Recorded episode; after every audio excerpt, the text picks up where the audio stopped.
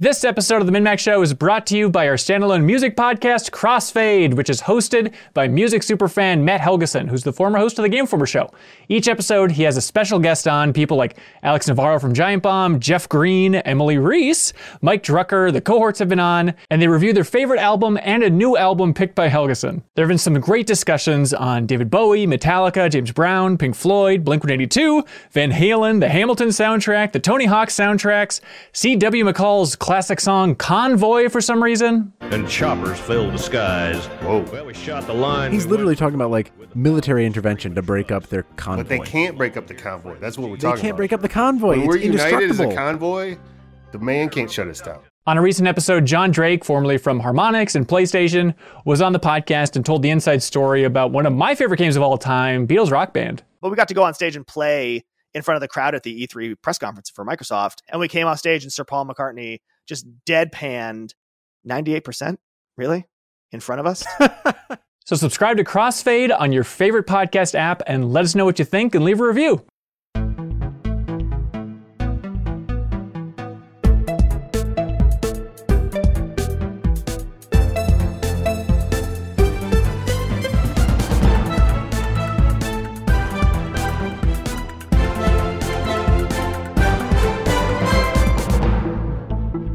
Hello, everybody, and welcome to the MinnMax Show, a place about games, friends, and getting better. I'm Ben Hanson, joined by Kyle Hilliard.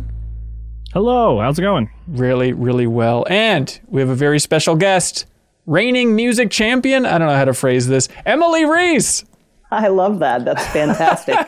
The You- first time I've ever been champion of anything. You are a champion. You are a music expert. Uh, you do such a great job uh, throughout so many years of covering music. You were on uh, the MinnMax show last year talking about the best game soundtracks and the best tracks specifically from 2019. And it was so fun to listen to some great tracks that we said, hey, we have to do this again in 2020. So now is 2020. So thanks for joining us from your lovely living room. Oh yeah, it's I, it's a pleasure. It's fun to talk about music. I'm excited.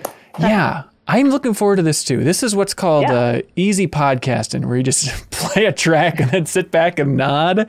This is this is your career though, is just nodding to music w- through headphones. It it is, especially now since I do everything from home. Since I do the radio show live every morning. Uh, Yeah. Do you want to give us a lay of the land? Uh, what might folks know you from in the video game music world? Uh, in terms of the video game music world, I currently host a podcast called Level with Emily or Level with Emily Reese, and that's on all the places. And before that, I hosted a show called Top Score at Minnesota Public Radio and American Public Media. So that's kind of what what's up there. That is what's up there. Uh, last year, you were on talking about Half Life Alyx, and you had just released an Yeah. episode that was like diving into the soundscape of Half Life Alyx and talking about like the history of some folks at Valve. Am I nuts? Did those episodes ever come out about? No, it has not come out yet. Wow. First of all, hashtag 2020. Let's just be clear. Okay. Okay. So we we never got to go back, which was a bummer. Um, and we've done almost all of our final interviews, and we're just kind of they're just it's just 2020 has been rough for everybody. yeah. So uh, we're we're actually going to start releasing the first round, hopefully before the end of the year. Uh, that would be a little shocking if that actually happens, but we're in. Uh, literally everything is edited. It's just we need one more interview, and it's been difficult to get that scheduled because there are some things that still aren't finished. So it's just um, yeah, God. But I'll tell you what though. I've spent quite a bit of time analyzing the music. Did you guys play it? Did either of you guys? Kyle play did. It? Yeah. Yeah, I played it. Yeah. Yeah, so you're kind of familiar with Mike's music in the game and stuff. I don't. I mean, it's, It's very amazing. moody and electronic and creepy. Yeah, it's good. Yeah, and the scales he's using and like the ways in which he's using them and um, the patterns and I mean it's it's mind blowing and uh, he and I are really excited to talk about it. soon. Awesome. So yes, is that a long weird answer? No, no, I think Yes, that it's covers still it. gonna happen. I was just, I was thinking about last year's episode that I was scrolling through and be like, did those episodes ever come out? But that's that's totally Yep. fine. Um, but do you you probably have covered so much great video game music from 2020 on the show, so you have a very uh, you have an encyclopedic knowledge, I'd say, of video game music releasing this year and really throughout the last 10 years in the game industry. So I'm excited to have your mind directed towards 2020. We can talk about some of our favorite tracks here. Um, before before we get to music, uh, we should talk about uh, the Game Awards. We're recording this before we've seen them, so uh, don't expect any hot takes about the Game Awards and the reveals there. But if you'd like our reaction to that, we stream our reaction on YouTube. So if you're listening to this after the fact, you can go check out our archive to watch us react to some of the big reveals uh, and all that fun stuff. Or if you're listening to this ahead of time, watching this ahead of time, you can tune in. I think we'll be starting at 6 p.m. Central on Thursday for the reactions on our YouTube channel. Also, Wanted to plug that obviously this is the big week for Cyberpunk 2077. Uh, you're probably excited to start playing it. We are going to tackle it in the most thorough way possible with the Deepest Dive, which is the best, most thorough discussion about games on the internet. So we have the huge community game club. So the first episode of that is going to be airing next week, and it covers everything in the game through Act One. So roughly seven hours ish, and we're going to put timestamps on for folks so we won't spoil the different classes and their starting areas if you don't want to. You'd be able to jump around there. But if you want to join us for that, you can support us at Patreon at any tier and then submit a comment and we'll read it for the huge Community Game Club discussion. Kyle Hilliard, sir, hello. Hello, how's it going? Uh, pretty good. Um, how are you feeling about, let's say, the soundtracks in general for 2020? Well, I don't. There weren't. So there's some big guns like Final Fantasy VII Remake was a a good soundtrack that I imagine will show up on your Who list. can say? We each have our top three. Who can say where it's going to land? Yeah, and then there, the other big one this year I feel like was Streets of Rage 4, Yeah. which I didn't play. So like I don't really have like feedback on that. You know what I mean? Like but I know Serial like loves it and said he would what did he say? He, he said he would go to the mat for the soundtrack to be on our game of the year list, but not necessarily the game itself, I think is how he phrased it. Yeah. But um yeah, I mean outside of of those like there weren't I didn't I wasn't over the moon for a lot of stuff this year, but I definitely have tracks that I like and enjoyed. Yeah. Uh, by the way, yeah, Patrick Polk from the community submitted a comment uh, about how much he loved the Streets of Rage 4 soundtrack. So, we, tip of the cap to Streets of Rage 4. Uh, this is very fun, Kyle, because it's a very audio centric episode of the podcast. And don't be alarmed if you're listening to this. Uh, Kyle has. Uh, what I can only imagine is 16 construction workers running around his house like an old Looney Tunes. What's going on in there, Kyle? Yeah, but when we listen to the music, it's gonna be fine because I'm gonna I'm gonna turn off my mic and we can focus on that. All right. The timing is not great to have these contractors here, but it is what it is. Hey, it's It'll be own. dark in about 20 minutes, so They'll get maybe the they'll hell out of there. dark. I don't know. Uh, but Kyle, uh, top three tracks for 2020. Do you want to kick this off and go with your number three? Yeah. Uh, so my number three, and yeah, I, this is Uh-oh. okay. So my number three is from Zombie Army Four. Zombie Army track- 4. Yeah, it's a track called um, "Destroy the Brain" or "Remove the Head," and I first heard it actually with the Zombie Army Four trailer. Yeah. and I just like fell in love with it. I was like, "What is that song?" It's very um synth wavy and like very sort of like 80s horror kind of like I don't know. It just it I love it. It just got stuck in my brain and I just I I'm obsessed with it. More so than the game itself. All right, here's the track Zombie Army 4.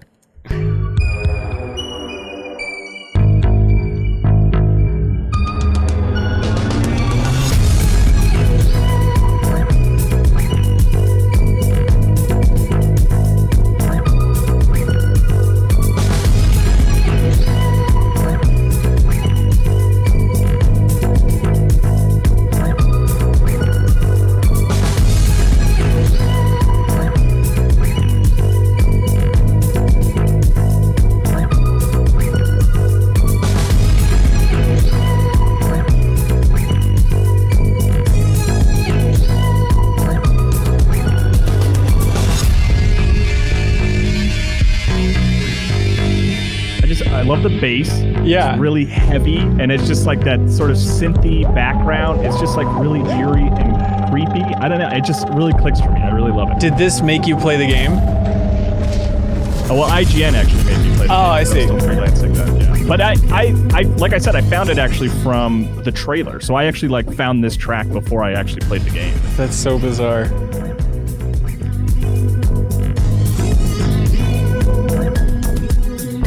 Hey, Zombie Army 4.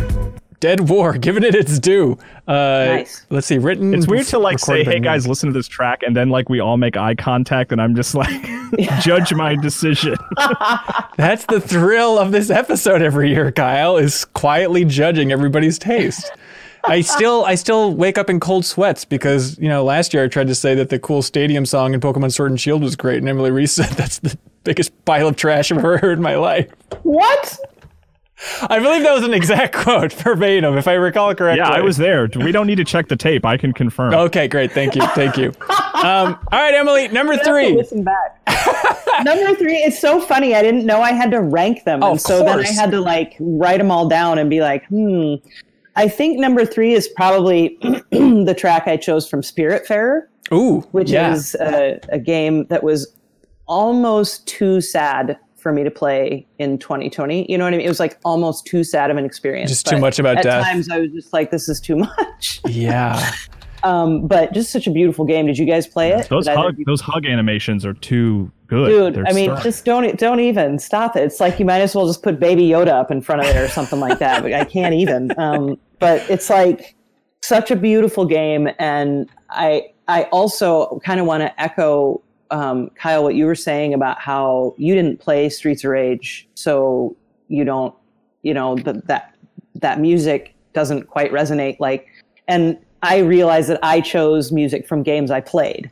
And so that's, I mean, it does matter, right? Yeah. It can really influence. So anyway, I played the shit out of Spiritfarer then and loved it. And um, I really love the Hummingbird track. And there's the latter half of it is just really beautiful little like clarinet and flute duet or something like that. And um, Yeah. Should we jump into it? adorable. Yeah, let's let's hear it. That part's great too. Yeah, the the opening part is great. with Ben Hanson squawking over it. Yeah.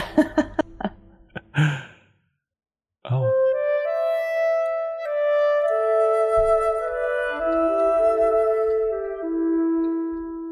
thank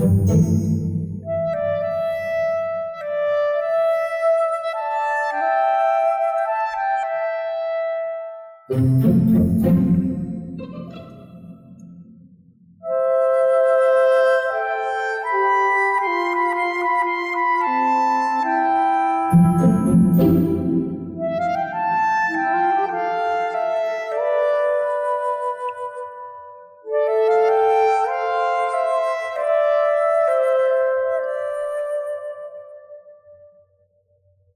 I just think that's beautiful writing. I, I love. I just love that Yeah. so much. It- yeah, it's- and it's just so small. It's so short and intimate and lovely.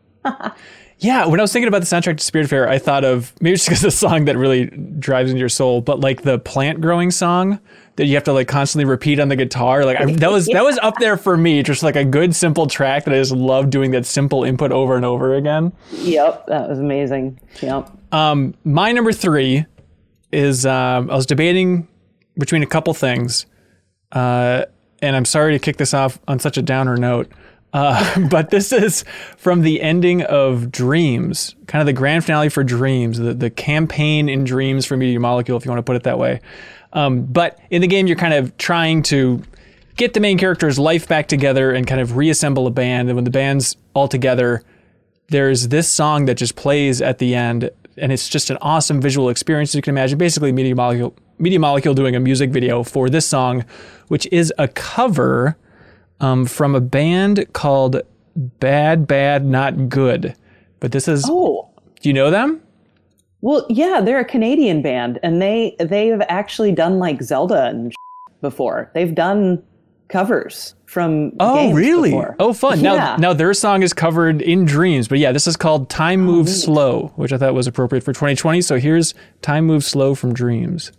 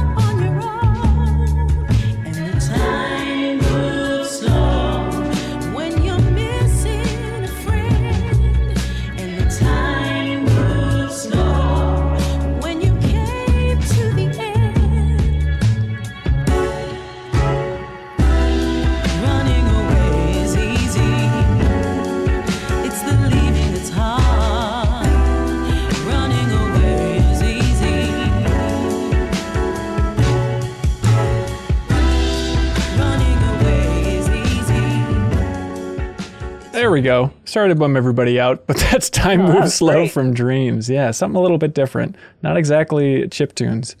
But I love that, you know, Media Molecule, their soundtracks to Little Big Planet games were so fantastic. And I love Dreams just has so many weird, quirky songs. There's a password song, which is insane, but I like their tradition of choosing some, you know, off the beat music choices for their games here. Uh, yeah, they've always been amazing at that. Yeah. Kyle, number two, what do you got, man? Uh, number number two is a game that I'm sure I'll be talking a lot more about. in, uh, aren't those contractors getting closer and closer to you every time it's your turn to talk? yeah, that, that- that's that's how fast it is. okay, perfect. Yeah. Um, but the Pathless, uh, the Pathless, a fantastic game uh, from the art director of Journey. The soundtrack is from Austin Wintory, who Yeah. also did the soundtrack from Journey. And this is a track. This is one of the boss tracks. So if you can imagine in this sequence, you're like flying through a forest that's literally on fire, chasing down like a giant beast that's just like trying to outrun you. It's it's awesome. well, here we go. Uh, Cernos from The Pathless.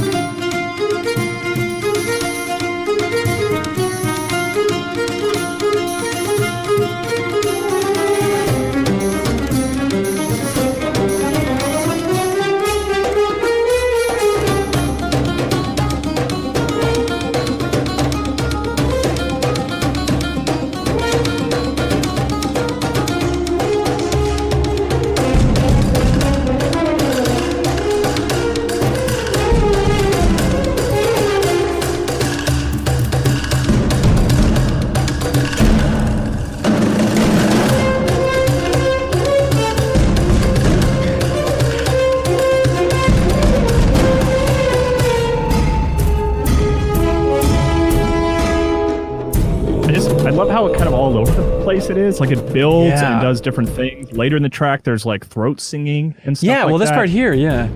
Yeah, and every Oh. every boss like has that sequence where you chase them through a flaming forest, and every one has their own soundtrack. But this one happened to be my favorite. Interesting. Yeah, for a section there, it sounded like the Robin Hood theme combined with your contractors banging randomly, which is perfect. Yeah, those French horns are amazing. Yeah, it's so easy just to Like, put composers. too.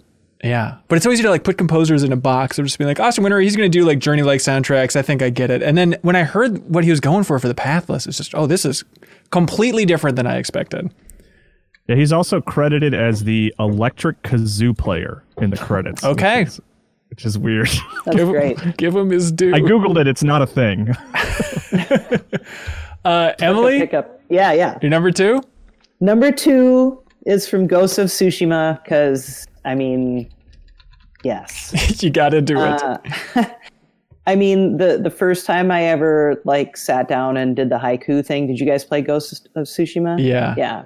So the haiku thing. Might be the best game of the year. I don't want to get ahead of ourselves. Ooh, here. interesting I mean, take, Kyle. just such a moving experience and I'm just every game i've played this year has been a super profound experience just given the situation and everything and and you know this game has made me think about things and i've just experienced it differently than i think i would have experienced it a year ago Huh. and I have, I think, much more patience for a scene like the haiku scenes because it's really slow moving and it can be, you can rush through it if you want, but it just pays off to just be peaceful with those scenes, you know? And um, I, I just found the, the music that plays, uh, which is you know just a single voice over what I think is a biwa, which is a um, Japanese lute kind of thing. Uh, it's just it's just beautiful. I, I think it's beautiful. So great. Yeah, here's this the... is the haiku music called I think Forgotten Song or something like that. Yeah, I think it's called. I think that's right.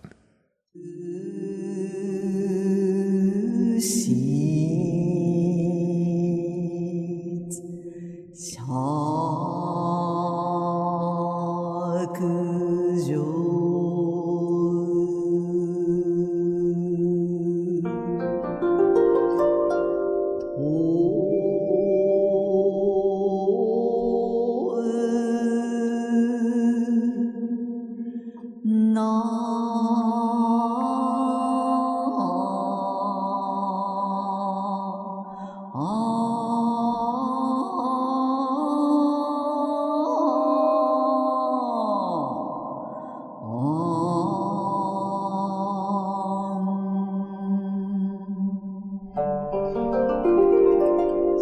I don't know if that's a biwa. I don't think that's a biwa, but it's it's just beautiful instrumentation, and then when the orchestra comes in, it's so pretty too, and the flute and it's beautifully done. Everything in that game, man. Um, Emily Reese, music expert. How many instruments are there? How many instruments are there? How many there? instruments right now could you name? Like, you know, I could do the same with Kyle with Pokemon or something, but if you were like locked in a room and had to name instruments, are we talking 150? What are we up to?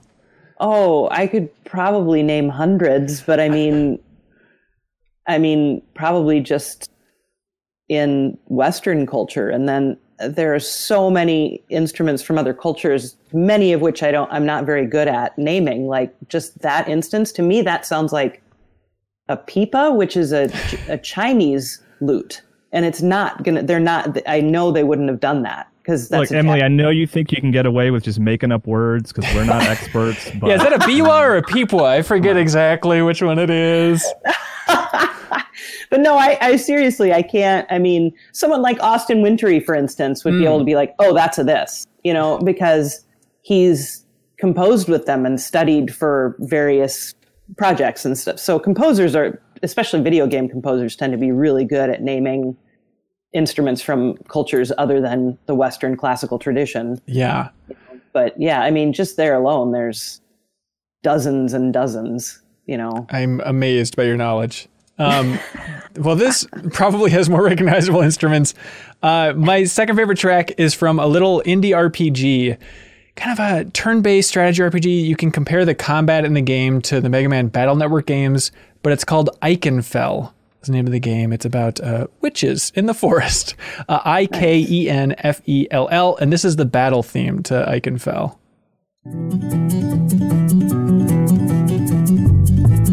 There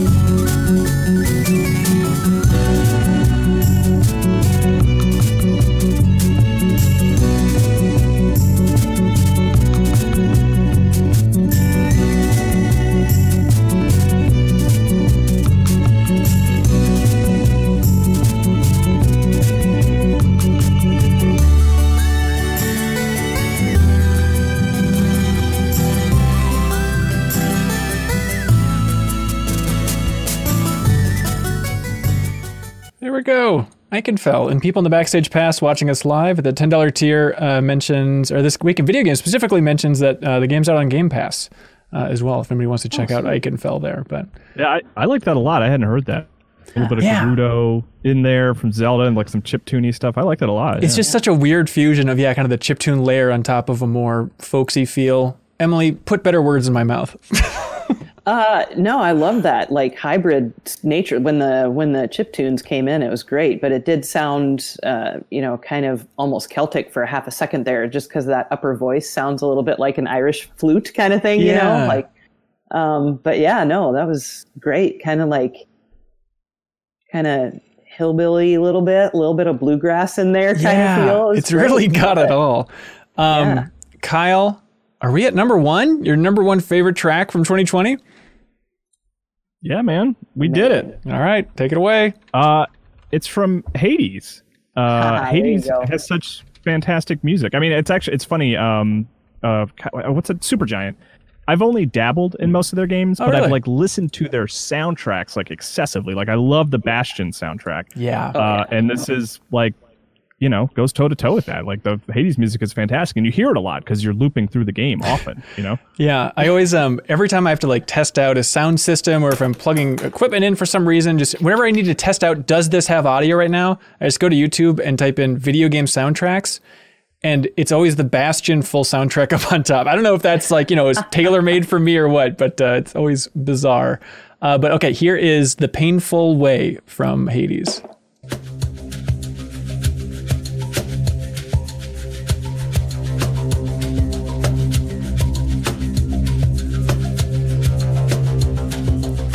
Ready to fight some demons. You getting excited? You know. I don't care for that talking part.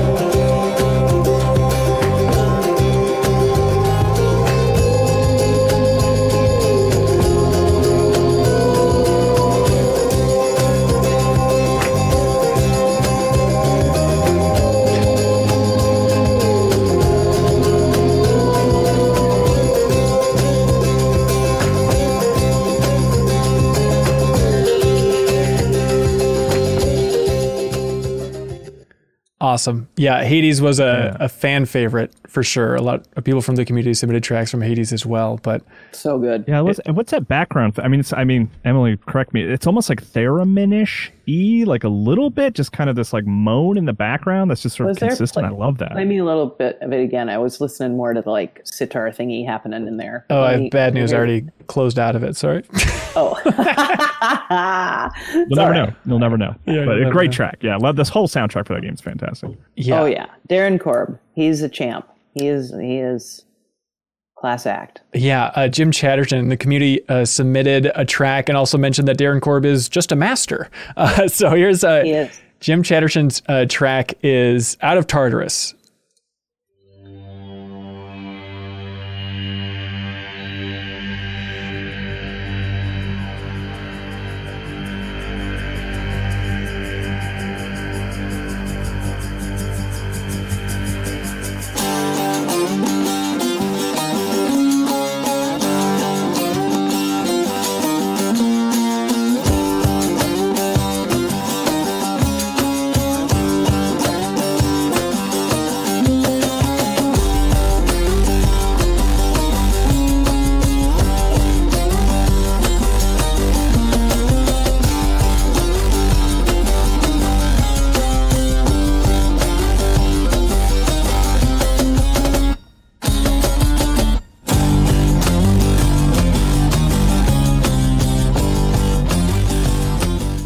Then John Skovic also submitted that track, but a later portion of it here. So here's John's favorite part of this track.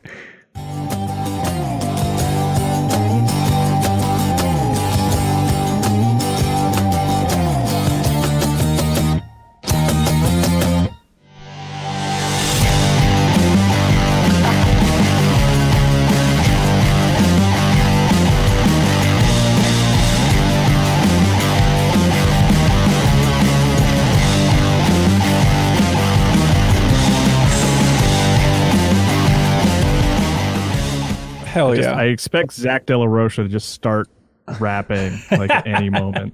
I feel like I need to learn how to play guitar just so I can play that part in the beginning. Wouldn't that feel satisfying? Like you can feel the physicality of him strumming the guitar in the opening. It's just incredible.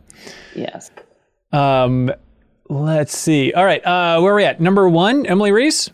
Number one, man, I, I love this soundtrack so, so, so, so, so, so, so, so much from Steve Pardo. And it's for a game called Signs of the Sojourner. Did you guys play Signs of the Sojourner? I don't even know if I've heard of it. What is it? I didn't even play. Actually, I didn't play Signs of the Sojourner. Crazy. I said that I chose tunes from games I played. I did not play Signs of the Sojourner. Feels like it. Um, it uh, it's I guess like a, a card game, but more advanced like that, and you build relationships and trade cards as you travel. huh. And it, I, I'm I'm not really sure. I, but the music is fantastic, and I will listen to that soundtrack for the rest of my life. Like I, I love having it on in the background, and to me, I mean that's such a different experience than you know, like I, if I listen to Ghost of Tsushima out of the game, it's just it's still great, a great soundtrack, but the experience isn't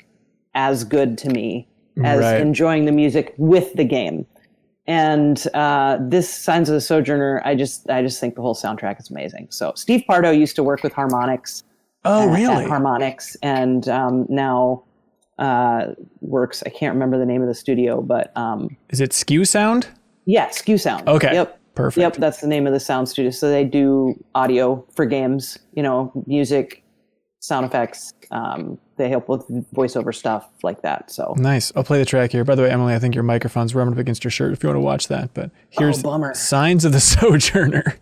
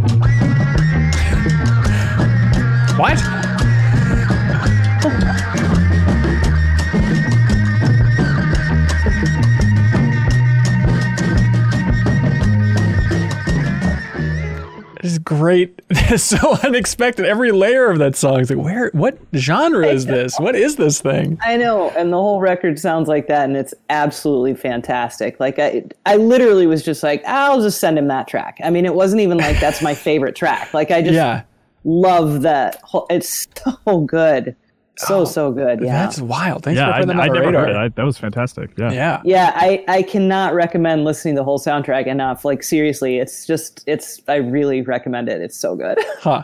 Uh, the names of all these games are in the descriptions below, by the way, if you want to make sure you're spelling it right, if you want to look them up a little bit more. Uh, my number one track of the year is probably not a big surprise. Uh, Final Fantasy VII Remake There it uh, is. is uh, probably the greatest video game soundtrack known to man. I, didn't even know that came out this year. No, I'm just kidding. Emily, I know you you love uh, Western RPGs more than JRPGs, but did you check out Remake soundtrack at all? I listened to it. Yeah, I listened to it for sure, and it's amazing. I mean, of course, it's amazing. Yeah. Okay, well, let's listen to. Uh, God, choosing a favorite is impossible, but I'm going with. It's called the Valkyrie. It's for a pretty forgettable boss fight, I think, like in chapter 15. But here's the Valkyrie from Final Fantasy VII Remake.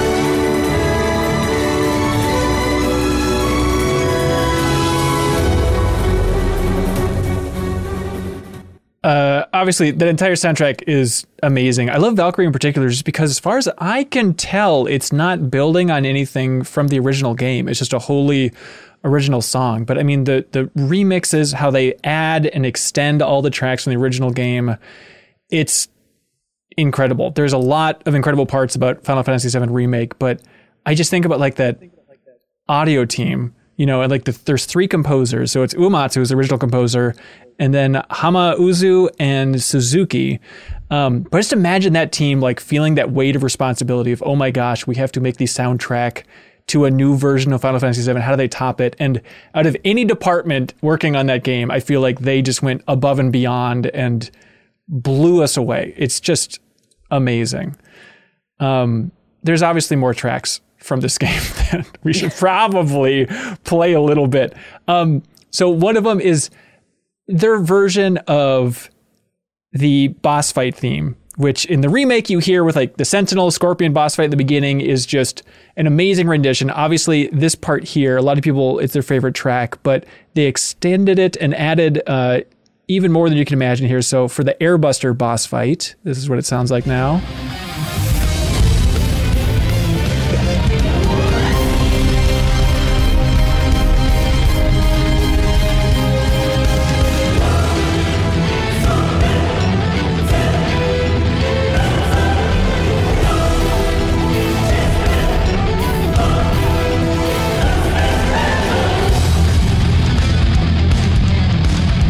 Mean, to take already one of the most badass songs from Final Fantasy VII and then to add that chorus to it is just awesome. Okay, last one with the boss theme, I promise. um, but uh, somebody else submitted this in the comment as well. Um, but uh, the Hell House music. Let's let's play a little bit of this. Wait, hold on. Uh, Can you Yeah. explain what's happening in this scene to Emily? Emily, you know, like how you feel about your house at the end of 2020, where you just hate it and it feels Yeah. like a fiery inferno that you have to battle every day. Um, that's what this is about. It's about fighting your house. Okay, here's Hell House. Literally everybody. a boss battle against a house. It's a house that moves around and you fight it. and there's um, announcers like from the WWE screaming at you about what a son of a this house is. Okay, here we go. All right.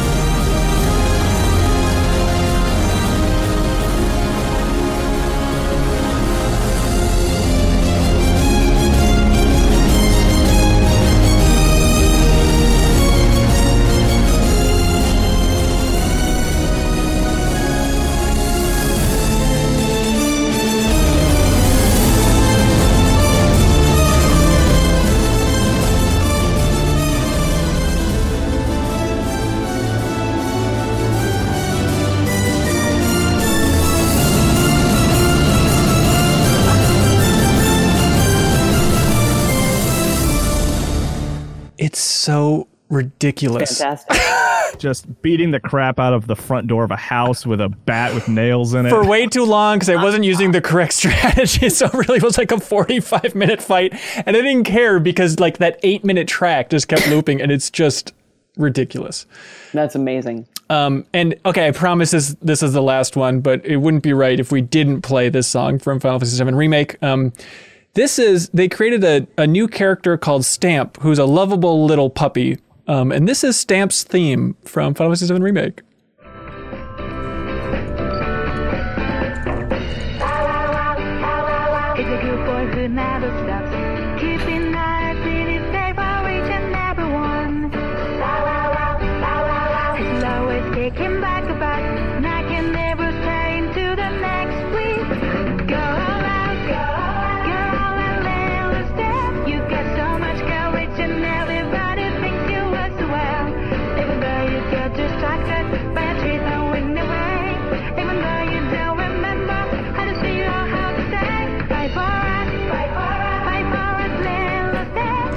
It's like it's a real TV intro from the 70s. Like I can't imagine how that team put that weird song together. I love it so much. Like, how did that one rate lyrics? You know what I mean? Like, what makes them decide, oh, this one needs lyrics? I know. Well, it's like I guess the in-world commercial propaganda of this stupid Amazing. mascot for Shinra, but yes, it's bizarre.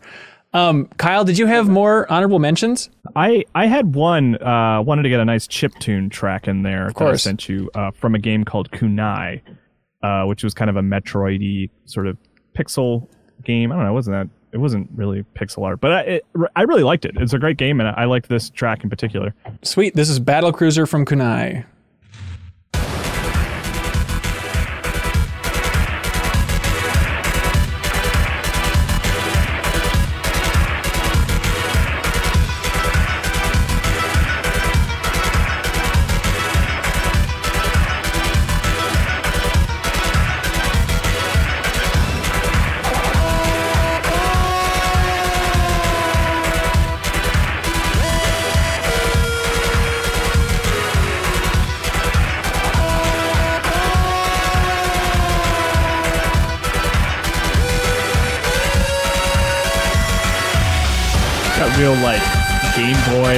Mega Man X energy, which is a Yeah. nice overlap for me. It's perfect for you.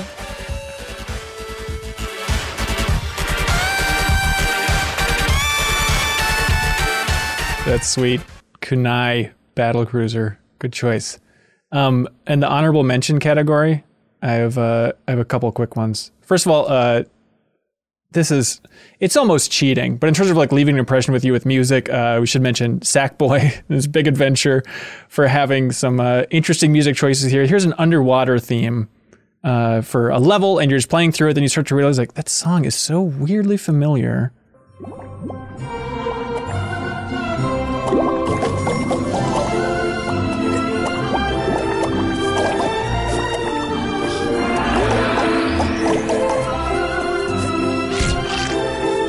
Sorry for the sound effects. Oh,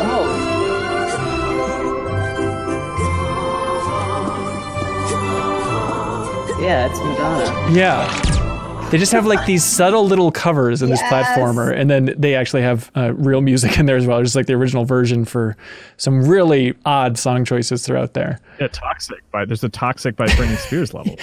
Nice. When I think Sackboy, I think Toxic by Britney yeah, Spears. Yeah, exactly. When I think of good music, I think of toxic. Hell yeah. So Oh, that's fantastic. Here's another one um, from a game that I don't think they're supporting anymore, but I think it's still live, which is called Darwin Project, which is like a small scale, very Hunger Games inspired battle royale. But I can't find the name of the composer, but it's so wild. So think Hunger Games, and then this is the main menu theme.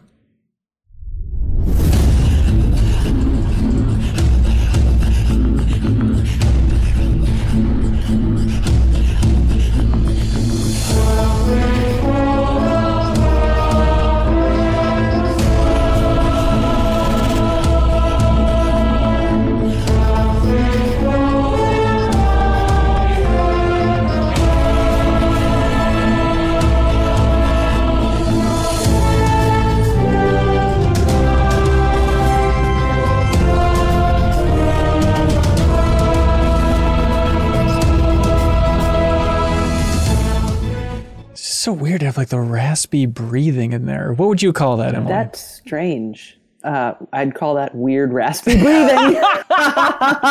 yes, uh, music expert. Yeah. and they they nailed it though. Like I can see holograms of teenagers' faces like yes, in the sky. Exactly. Yeah. Yeah. you get the idea.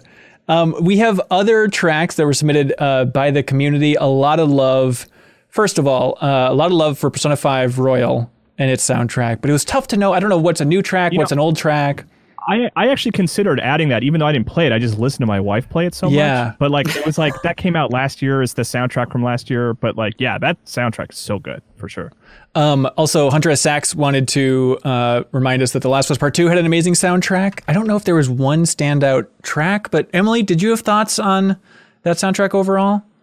I loved that soundtrack. I think I liked the first one a little better. But, Yeah. But I liked the. I feel like I liked everything about the first one a little better. um, Interesting. than the second the- one. But It's the only media period that has a really like sad, affecting cover of a-ha's "Take on Me." yeah, yes, exactly. with all these covers, I love it. So good. Uh, so we had a lot of people write in as well about uh, Ori. Uh, oh Will of the yeah, that was going to be one of my honorable mentions for sure. Will of the Wisps. I mean that that was so so so good. Yeah, Yeah, Just so- beautifully done. Lucy Yearwood wrote in about it. Also, Jeremy Clark. Here's uh, Jeremy Clark's favorite uh, song, which is called "A Shine Upon Inkwater Marsh."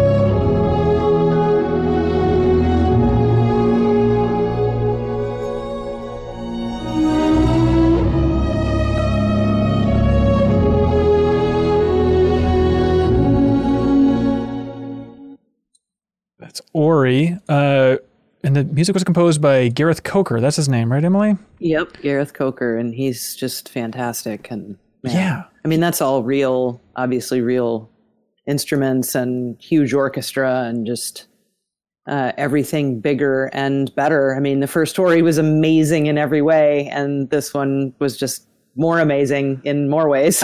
Yeah. Uh, so yeah, the music for that's so good. God, I love that track too. I'm so glad that that who sent that in. Good job, person. Jeremy Clark, Hero of the Good People. job, Jeremy Clark. Yes. Um, and then Gareth had a crazy year because Gareth also uh, wrote Immortals Fenyx Rising, that Ubisoft game. And I think it has a really strong main theme here.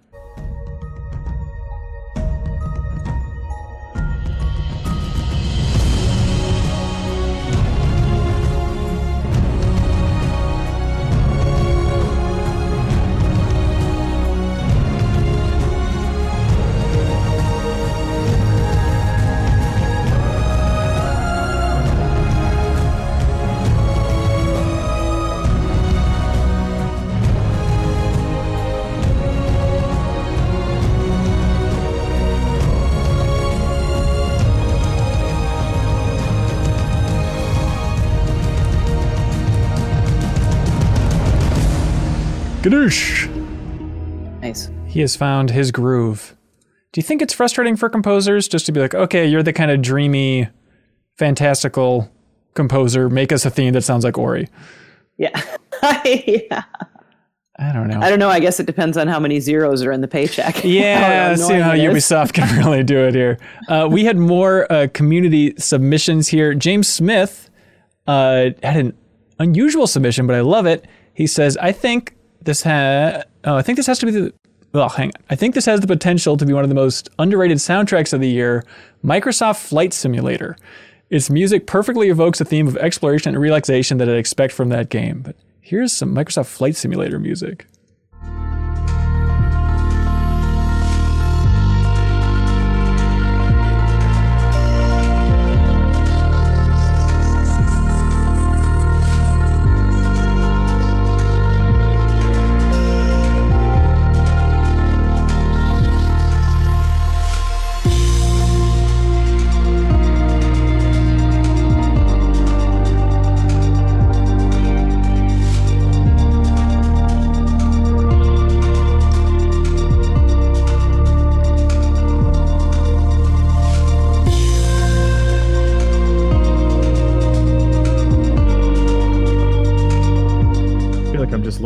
Temperatures for the rest of the week. You know, it's Yeah, It's nice though. good. That's not an insult. I like. I really like. I mean, there's Yeah, part of me it's where it's like, well, that's of course what a flight simulator soundtrack should sound like. But it's like, oh no, there's still a lot of skill involved in making something that that's soothing. um, Gabe Brandolino says Call of Duty 17, Black Ops 5, Cold War has a soundtrack that really surprised me this year. Uh, Comrades in Arms is my particularly favorite track. And I guess uh, this was composed by Jack Wall. And didn't he do Mass Yeah. Effect 1, Emily?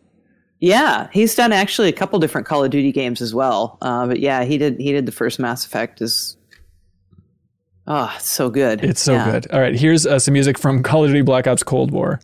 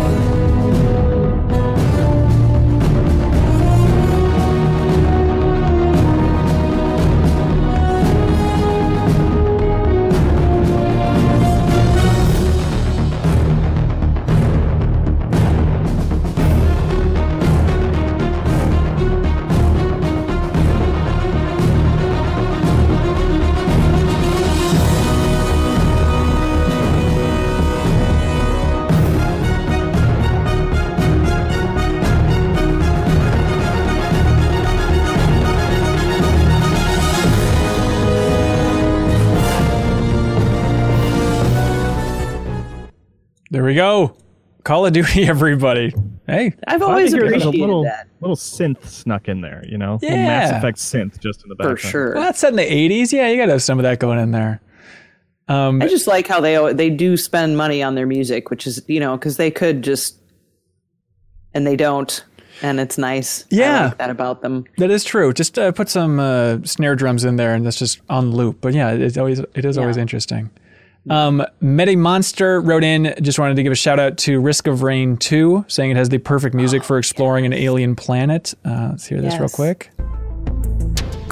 So good, yes.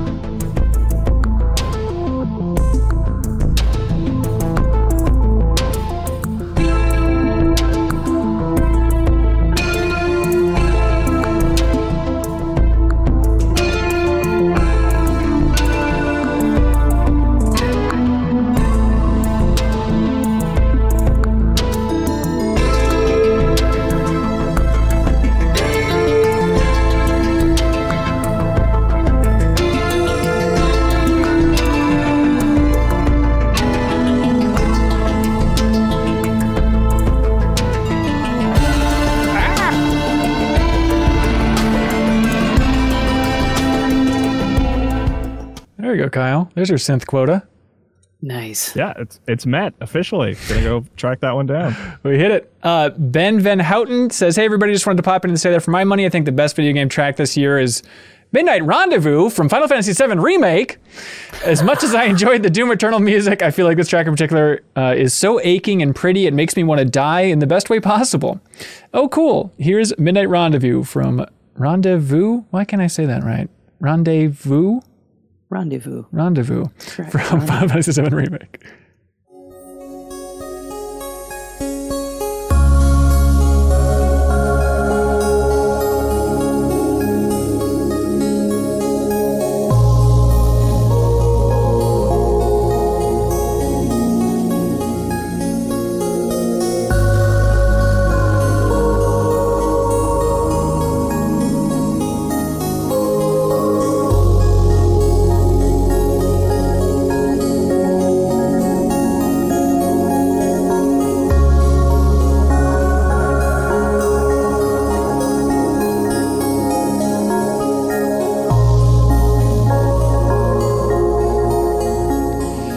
Another new track. It's amazing how much it fits into that old groove of Final Fantasy VII, where it doesn't seem too jarring or out of place.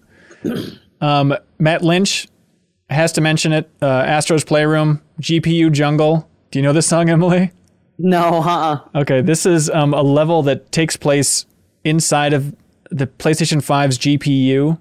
Um, and the song, Okay. well, here it is.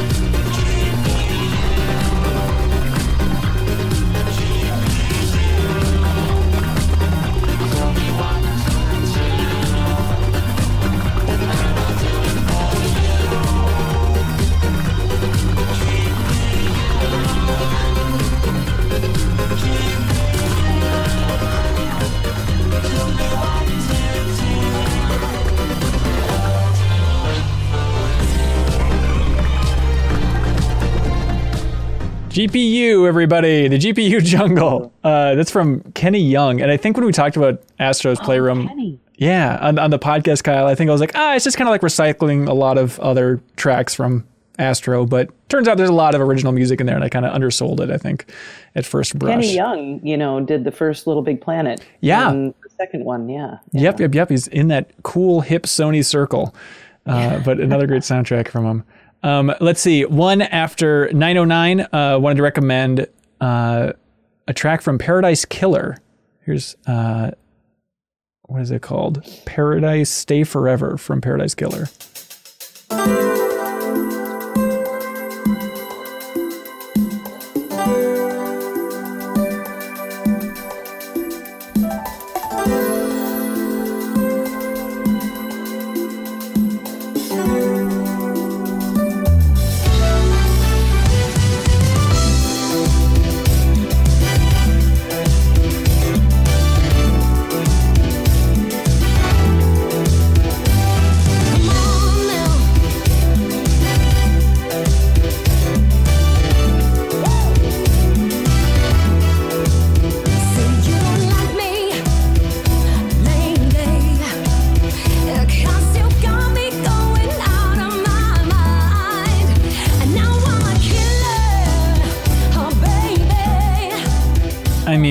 That's going to stand So out in any game you're playing. I'm just like, what is this soundtrack? This is awesome.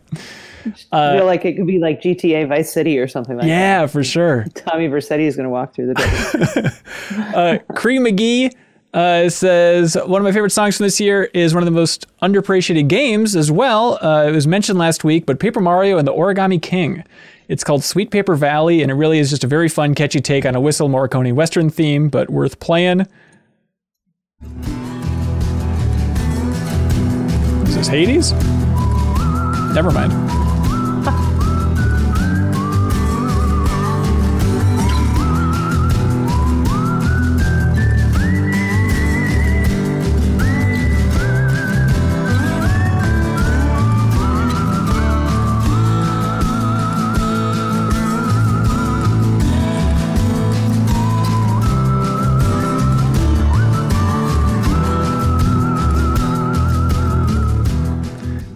There we go. Always fun to hear. Um, and then last one, uh, David Arlene just had to mention that the Turkey Day theme from Animal Crossing absolutely slaps. Here's the Turkey Day Animal Crossing theme.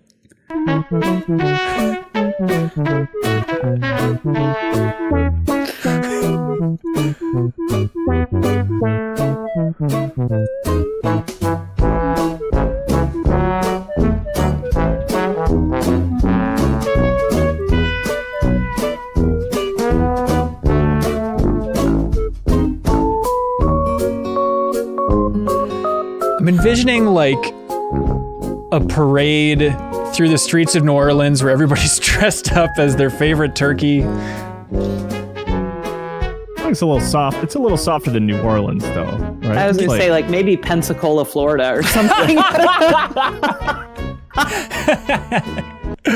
Uh, and then also, uh, Tada Do had to slip in there that the 5 p.m. theme from Animal Crossing is not messing around. Here's the 5 p.m. theme from Animal Crossing New Horizons.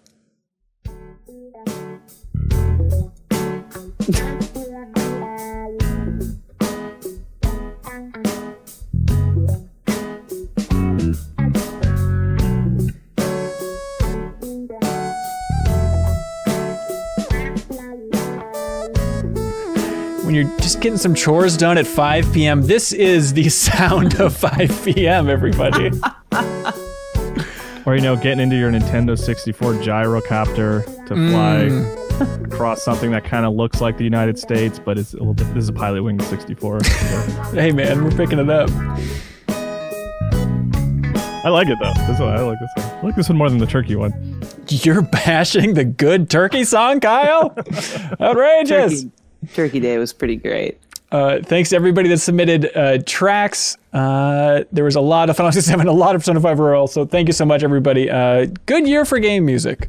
I think there's a lot of fun stuff out there. So hopefully we opened your eyes a little bit to something that you weren't listening to before.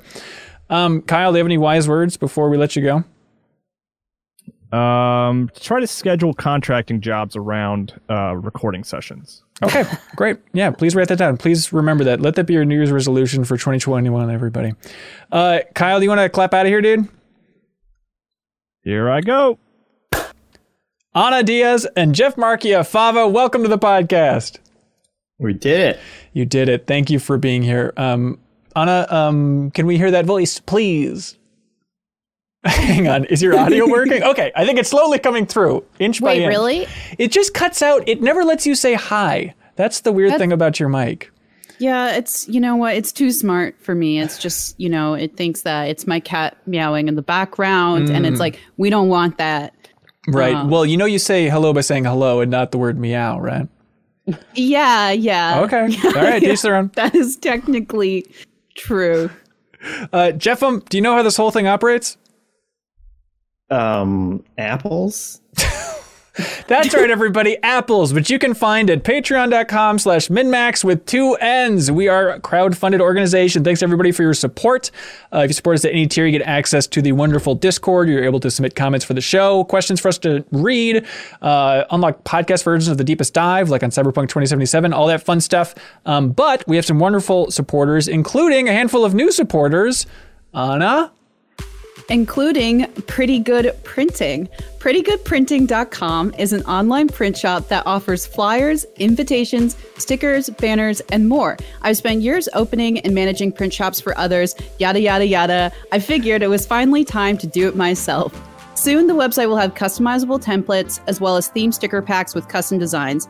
If there is something specific you need, feel free to reach out via the contact page and use the promo code MINNMAX for 10% off your order. Uh, and just for reference, it's pretty good printing, pretty with two T's. and then the promo code MinnMax with two N's.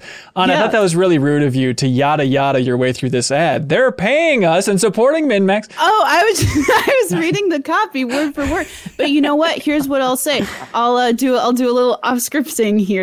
Uh, Yeah. Some yada yadas, if you will. Please. Um, if you're looking for a place to, you know, make specialized like meme stickers or game stickers, or like me personally, like oh maybe you want to get some anime boy stickers, you should you should check them out.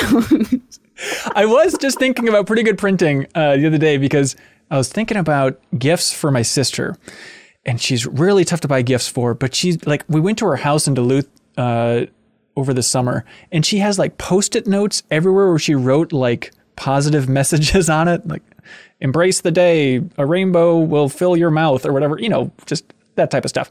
And so I was like, God, what would be a good gift? And I thought, ah, I could. I took pictures of all of her sayings because I wanted to do something with them. And I'm like, I should just print out a bunch of stickers from Pretty Good Printing with her favorite sayings that she could just slap on, I don't know, oncoming traffic. I don't know what exactly she wants to do, but that's pretty good prettygoodprinting.com, everybody. Check them out and use the promo code MINNMAX because they support us. We appreciate it. Also, thanks. Oh, hang on. I shouldn't even set this up. This is a natural delivery. Hey, uh, Jeffem, do you Yeah. like do you like puzzle games? Do I?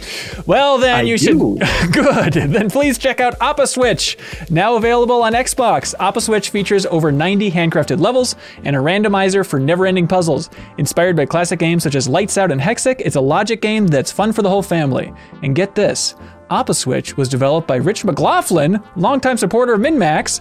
Drop in the Discord and ask him about Oppa Switch, indie game development, or just thank him for supporting the show. The best part, it's just $5 for Oppa Switch. Unwrap some fun this holiday season with Oppa Switch. That's awesome. Yeah. That's fantastic. Yeah, Rich developed his own game, Oppa Switch, released on Xbox, and I was like, why Xbox and nothing else? He's like, I just like Xbox. So he pointed out that it's technically an Xbox exclusive, so check out Oppa Switch. Uh, he sent a code my way as well, and it was like, oh, this is a really interesting idea that I had never experienced in a game before. We're just unlocking a grid. It's very hard to describe, but check it out. It's only $5. If you like puzzle games that get you know, progressively more difficult. But I was like, I'll check it out for a couple minutes. Ended up playing for quite a while. It is surprisingly addictive. So check out Oppa Switch on Xbox there. Um, also, hey, check out This Week in Video Games for your regular fix on the latest reviews, news, features, and interviews from the world of gaming. Whether you're into next gen platforms, indie gems, or interviews with industry experts, This Week in Video Games has you covered. There's a podcast every two weeks, along with bonus news roundup shows when major news drops. This Week in Video Games also specializes in Destiny 2 content, covering everything from the latest goings on in Beyond Light to useful guides for exotic weapons and also builds, as well as guides for making your Guardian even more powerful. I also delve into the lore explaining the stories and mysteries of Destiny. If you want to level up your Guardian and get hold of all the best weapons, armor, and mods the game has to offer, then search This Week in Video Games on YouTube and subscribe for daily Destiny updates. As well as Destiny content, This Week in Video Games focuses on some of the best indie gems out there. There are interviews with Inkle Studios, Polygon Treehouse, and Failbetter Games, plus many more. So if you're interested in hearing from developers, designers, voice actors, and writers and how they make games, subscribe to This Week in Video Games today. If you want your gaming content with a British twist, check out This Week in Video Games on YouTube, the website, thisweekinvideogames.com, or on all your favorite podcast apps. Thank you to all of our new supporters. We appreciate uh, you supporting MinnMax, and we get to plug your wonderful stuff. And I love it when it's people from the community that have been around for a long time. Uh, also, thanks to I Am 8-Bit, going way back. Uh, they want everybody to know that they have a PlayStation 5 physical edition of The Pathless from Annapurna in their store. It comes with a giant fold-out poster, reversible cover, chic collectible art cards, exclusive artwork by Emmy winner Elaine Lee, and it's worldwide compatible. Also, they have the vinyl soundtrack to The Pathless, uh, composed by Austin Wintory, which has a song that Kyle coincidentally also featured as one of his favorite songs from 2020. So get that song on vinyl and help support I Am 8-Bit because they support MinnMax. And you can use the promo code MinnMaxmas.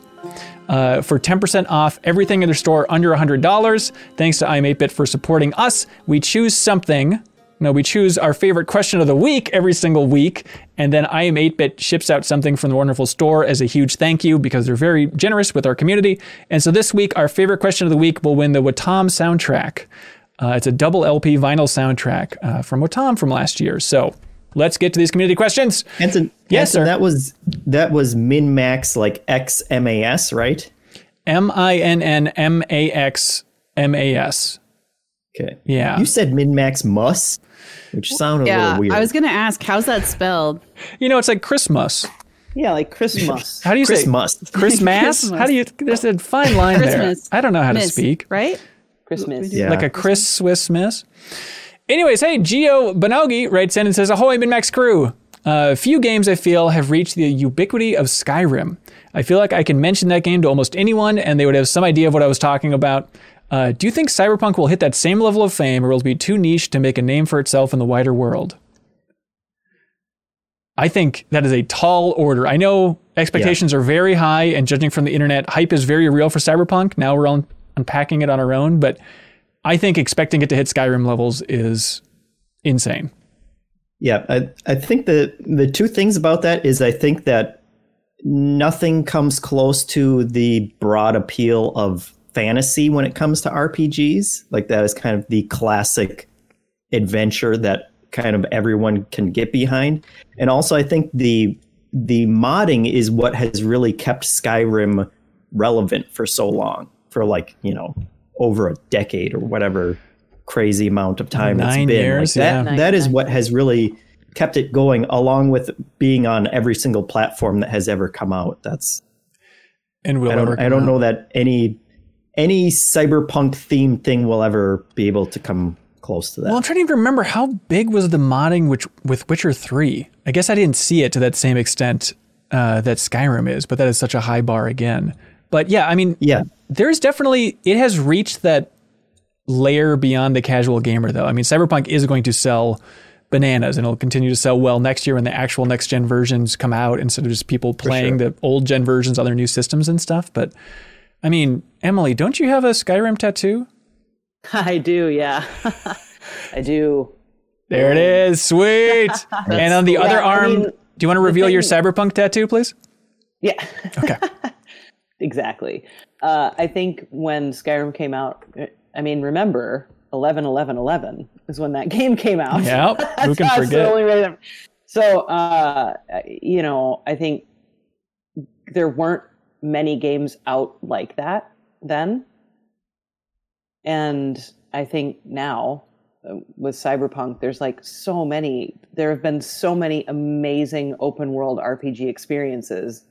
And Skyrim was special for different reasons that Cyberpunk can't measure up to, even though I'm super excited about it. And honestly, I'm more, almost more excited about the music.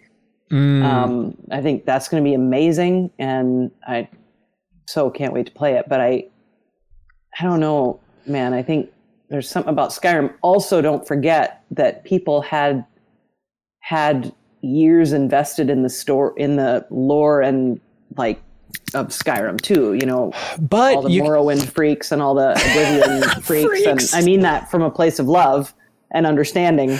Yeah, those You Morrowind degenerates.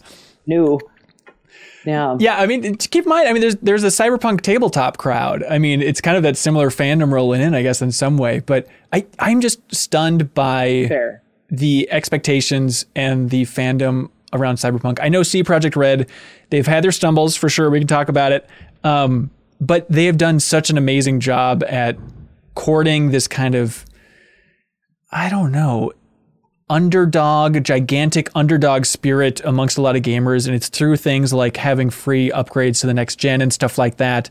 I feel like they have just had the gamer in mind for a lot of their decisions, which is appreciated by this fandom, which now has maybe turned in some ways uh, in certain aspects of the internet because it can be a bit brutal for how much love there is for CD Projekt Red and Cyberpunk in particular. But uh, Kieran Robinson is getting into it, saying, "Hey y'all, reading about all the backlash that Kallie of GameSpot has received for her review of Cyberpunk 2077, which had some very valid points, and also the hate that Liana of Game Informer is getting for just warning people about the potential epilepsy issues that may f- uh, they may face with the game. Why do you think that this has become such a big deal for folks, considering most haven't played the game yet?" Is it just the anticipation that is driving people crazy? I'm really looking forward to it, and I'm sure it'll be a great game, but I can't understand why people are getting so worked up. It kind of sucks. Yes, it does. Um, it's tough. You know, there's a part of me that just wants to be like, ah, yeah, there's shitty people on the internet. You know, there's going to be a shitty sliver of fandom for almost every game out there. Is it really worth acknowledging? But it does seem like there is a larger percentage of that pie with Cyberpunk 2077. Is that just because the pie is so big? Because there's so many people looking forward to it? Yeah, it, it might it might be, you know, kind of based on the amount of hype that something gets. Yeah. Because it, it the other one that it reminds me of all the time is No Man's Sky, which was also like Right. people had such high expectations going into it that it seemed to be tapping deeper into into something that people have really pinned like some hopes and dreams onto these kind of games.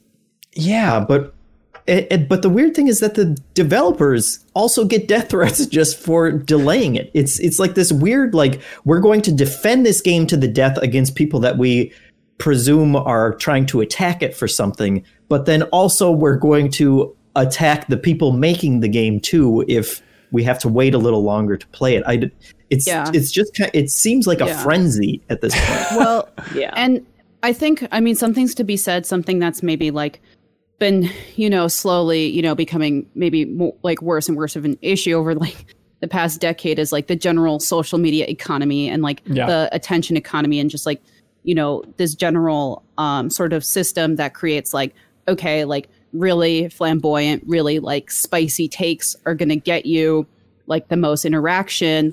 Um, it's sort of like it, it's it's you know it you get a lot of social sort of clout you know it's like okay i get 70 likes for saying something way more you know controversial and so like it's also i think you know showing this like larger issue with twitter as well um So it's just, yeah, people attacking will be like, well, I'm going to attack it in the most extreme way. I'm going to go after this reviewer just to get attention. I mean, maybe I don't know. It's like if people necessarily want. I definitely have gone to some of these Twitter pages and see like, okay, like who's sending my friend death threats? Right. You know, like what kind of person it is. And in some of those cases, yeah, it is people. Like it definitely looks like a person who wants attention. Sometimes it looks like a bot. It's like okay, um, and then other times it's sort of like. I think that it's just so easy. There's like actually um, a really good sort of short book on this, but it's like kind of like a high that's just present in sort of internet culture. And I definitely do think it's worse in, in games though. Um, like, I mean, if you look at sort of like the history of how these cultures were built up, like that definitely doesn't bode well for, you know, where we are now. Like, I feel like, uh, gamers have gotten so used to getting everything that they want. There's a sort of, or just fandom in general is, seems really entitled these days. And I think that causes a lot of problems because it's not just in video games, but Right, right. I mean, you could go back to, not that this is ancient history, but I wonder how much. Well, and I I always think of the Mass Effect 3 ending. That's exactly what I think of. Oh, yeah. really? In terms of just like, Yep. all right, there's an outcry on the internet, and let's just cobble something together and get it out the door. And like, I visited, I visited Bioware, you know, four times, but like especially after that ending, I think it was like the Dragon Dragon Age Inquisition cover story trip with Game Informer.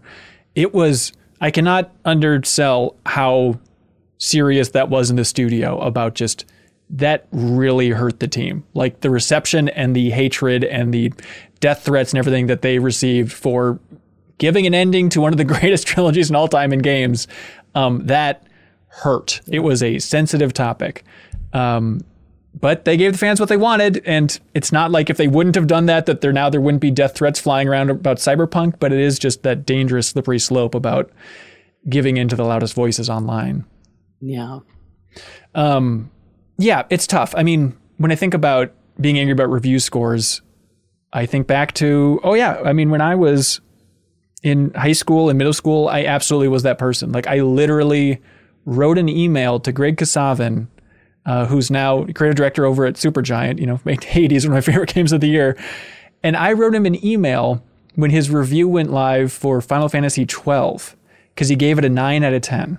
And this is before I had played the game, but I ga- I sent him an email complaining that the re- that the score was so low, and he gave it a nine. Yeah, well, I think I think you touch on a really important point is that it sort of seems like game scores in general like another conversation is how inflated are game scores? And like oh are we just gradually bringing them down? It'd be really interesting to see over time like right what the average score is. Like maybe we're just used to getting to giving scores that are like you know not perfect. And i think that that's fine. And it's you know kind of more helpful because it's like okay well if everything's like a 9 or a 10 like what is that you know telling you? Wait, so, Um, so you think that game scores in general are going down with time, and gamers just aren't used to I that? Think, I think that that. I mean, I I don't know. I think that that would be something interesting to to look at. Um, yeah, I I, mean, don't know. I think like, go ahead. Oh no, I was just gonna say I think like GameSpot seems like it's had some pretty kind of been on the lower end of the spectrum over the last couple years, and I'm curious, you know, why that is. And every, you know, as always, Jeff, um, you reviewed games for six thousand years. It's just you got to remember. That These reviews aren't sacred. It is one person playing a game and what they think about the game. And so everybody posting comparisons about like, oh, Fallout 4 was buggy and they gave it a 9 and then they said Cyberpunk was buggy and they gave it a 7. That's outrageous. Like, yeah, they're different people. You have different experiences every time you play a game, everybody. What do you want here? There's no there's no science, there's no math. It's Yeah. I like that game this much, I guess. Well, Yeah, and I really wish, like, as games media, we had a larger conversation about like the sort of um, this uh, false narrative of objectivity in games reviewing. Right. Like, we're gonna get to better games reviewing. Like, the point is not to be like, oh, everyone has like an objective opinion. Like, our opinions are obviously like very informed by our personal experiences with other games we play, very subjective. But like, it's not about rem- you know it's not about removing the subjectivity it's about being like aware of it right and so i think maybe people haven't re- realized this before that they're like actual singular voices who are who are writing these things. Oh. Yeah, I I think all of that has is kind of touching on why I've I've kind of poo pooed on the idea of review scores in general over the past well I guess year since really since we started MinnMax. And it, Yeah. it was it was kind of that was the genesis of really thinking about this because we had talked about how we would want to do reviews and what you know it was kind of just like a completely fresh clean slate to start with of like what do we think is valuable and what's not? And it it's kind of it made me really reevaluate you know the value of having review scores and and this like I was at I was at Game Informer for 10 years and I was the feedback guy for almost all 10 years. You know I have I had 10 years of reading letters from angry people writing in who just fundamentally didn't understand this idea of review scores are subjective and they're opinions. And we and at game informer we always kind of laughed at those people and we would we would publish those letters saying haha this you know this person doesn't understand. They think it's subjective. But at some point you have to look at that and think like well what is going on here and and why don't people understand this? And i i kind of think that review scores are fundamentally misleading because we think of numbers and scales as being an objective thing. You know, like if you're driving your car at 55 miles an hour, there, that's not an opinion. Like that, that is that is a way that we measure things. That's Yeah. that's how we usually use numbers, and it's it's in rare instance, instances like gymnastics in the Olympics or something where we start to fold in opinions into what these numbers represent.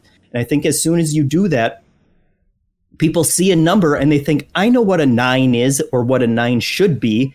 And this isn't, they got it wrong, you know? Mhm. And, and so now I'm going to write them an angry letter and feel bad about it for 20 years, like Correct. Hanson has. Yeah. Because, because we, we think these numbers are doing something that they're not actually doing. Yeah, no, I totally agree. And another, I think, important point to this is that, like, as the general body of games writing grows, we're going to get bunch, like, a bunch of different kinds of writing, right? And like, I think for the longest time, it like games reviews writing was dominated by this question: Should I buy this? Right?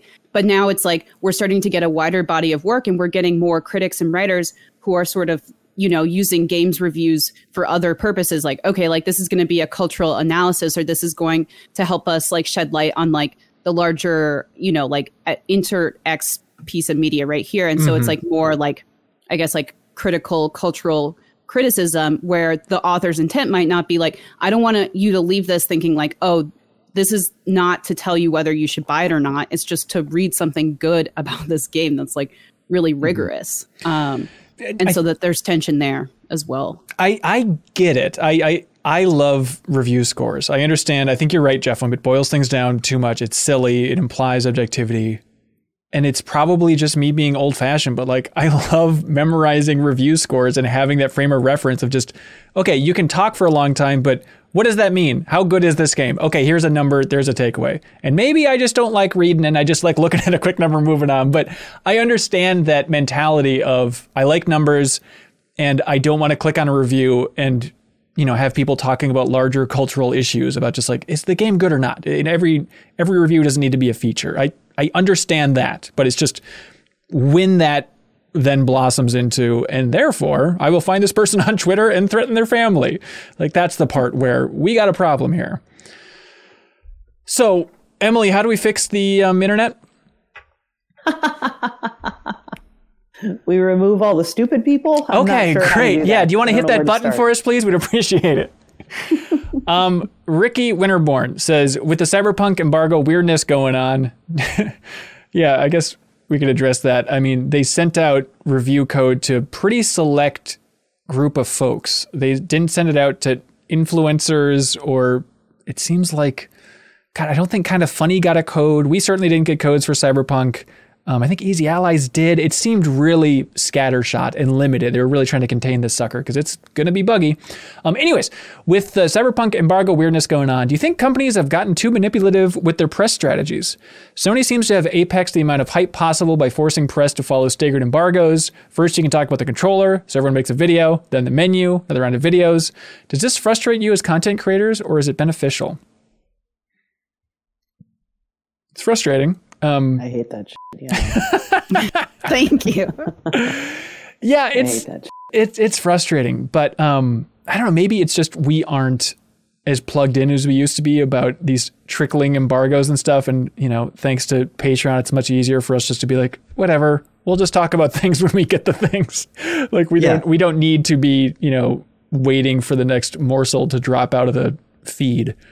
Yeah, and and uh, along with that, it's like they can they can make these frustrating embargoes, but they can't make you write those stories if you don't want to write Right. those stories. Like you don't have to do a story just on the controller and then match it up with whatever their embargo is. And I, I get that, like you said, we we're we're in a good position where we don't have to worry about that as much as some other places, but I think every journalist has to kind of find that line and say, you know what, this is bullshit. I'm not doing Mhm. this.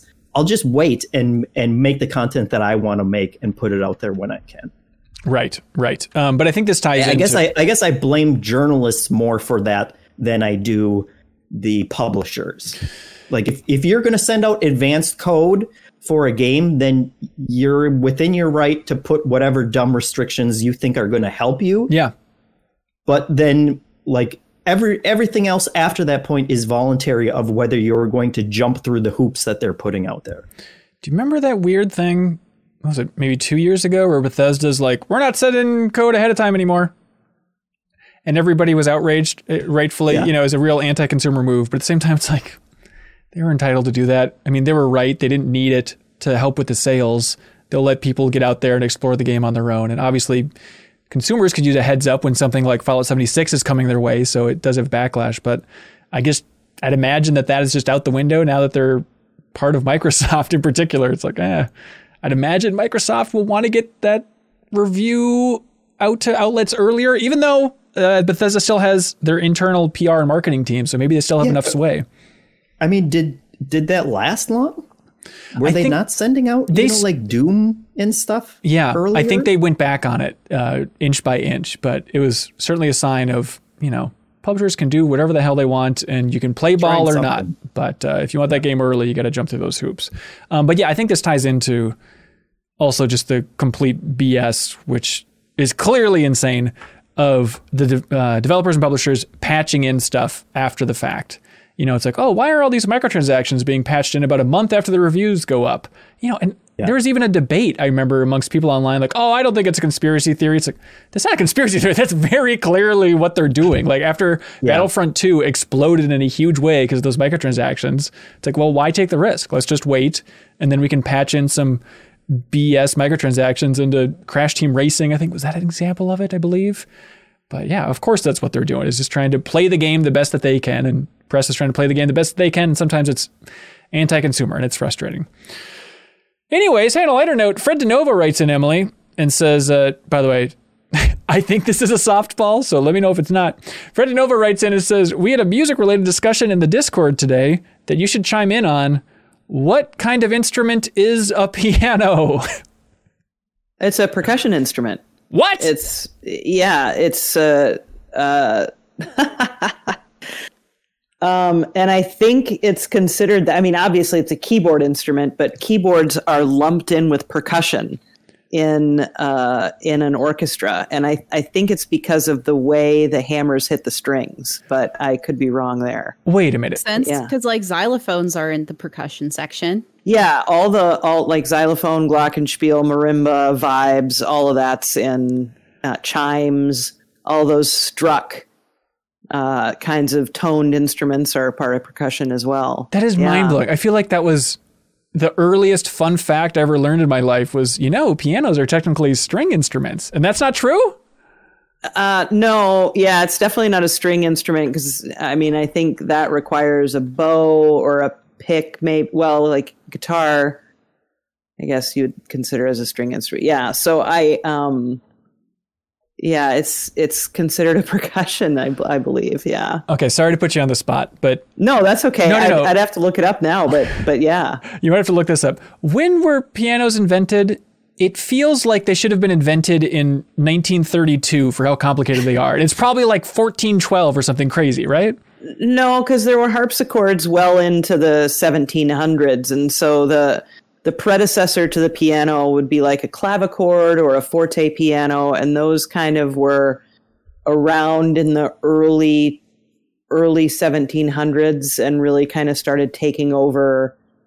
Uh, I'd say after 1750, kind of. So, like the end of the Baroque era and into the classical era of music then we're getting into instruments that sound less like a harpsichord, which is the those strings are plucked, right? So that's a instead of a hammer hitting a string, like it's just how a piano operates.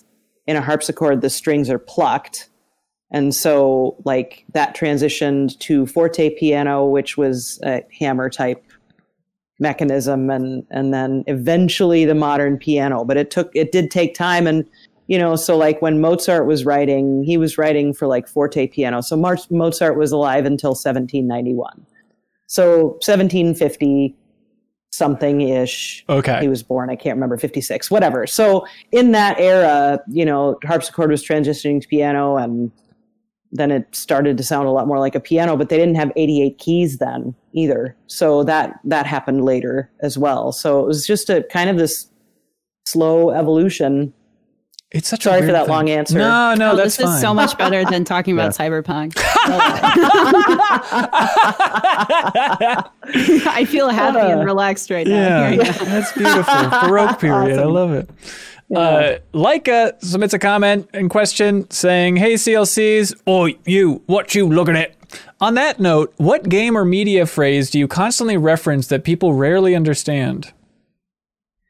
Um, well, just like talking to like, you know, my boyfriend and stuff. A lot of times, like I just use head and deck and be like, "Why'd they write that deck? That didn't make any sense." That's just like Oh, the funny. sub headline, and I guess that that's not like common knowledge. Yeah, that's good. I uh, last night, I forget what I was talking about, but I made some reference to like uh, quality of life improvement or Mm. something, and like UI. My girlfriend's like, "That's weird." What? Do you, I'm like, what do you mean? Yeah. Quality of life in UI? She's like, I've never considered the phrase quality of life applying to UI. I was like, that is Yeah. that is what that phrase is for in my mind. Yeah. Embargo's another good one. Like people Mm. are like, "What? What's an embargo?" Yep, yep. Jeff, um, do you got one? I thought this was like stuff that like quotes and things from movies. Yeah, that could be. Yeah, yeah, yeah. That totally works. Yeah. Oh well, mine came from you, which is the I don't think so. The Holly Hunter. from Incredibles. Yeah. Leave saving the world Which, to the which boys. just comes from sitting next to you for years. Turns out people say the phrase "I don't think so" a lot, and you can't. Great. That's a great meme, though. a good one. Thank you, Ana. That's the greatest compliment ever. Yeah, yeah. Hey, he had said for today's regular uh, uh segment of what's on TikTok. That sound is very popular. Um, Is it really? yeah, that specific line. Oh, real? Oh, geez, I didn't know that the internet loved it as much as I did. All right, great, perfect. There you go. Isn't that isn't that weird? Like what becomes memeified? Like I remember playing Star Fox 64 when it came out with a friend of mine. And him, like, you know, a week after the game came out, being like, do a barrel roll, do a, bar-" and like joking about that. And the fact that he could pick that out and that it would become such a huge thing, it still blows my mind that, like, it didn't stand out that much in that original game. It's so weird how memes just can emerge so quickly. The one thing that I say all the time that just every once in a while, uh, a friend of mine who's not a gamer is like, "What the hell?" I, I say OP a lot. Oh, sure. Like, I'll be like, "That's OP as." F-. She'll just be like, "What are you talking about?" Poggers, poggers. I, lo- I love gamer lingo. Like, can I say like I un I unironically like gamer speak? Yeah, that's, I would hope so. Okay, thing to say? That's allowable. Okay, okay. Um, you're on a video game podcast. uh, my name is Dan. Writes in and says, "What is the hardest boss you fought this year, or what was your favorite boss fight this year?" My real one.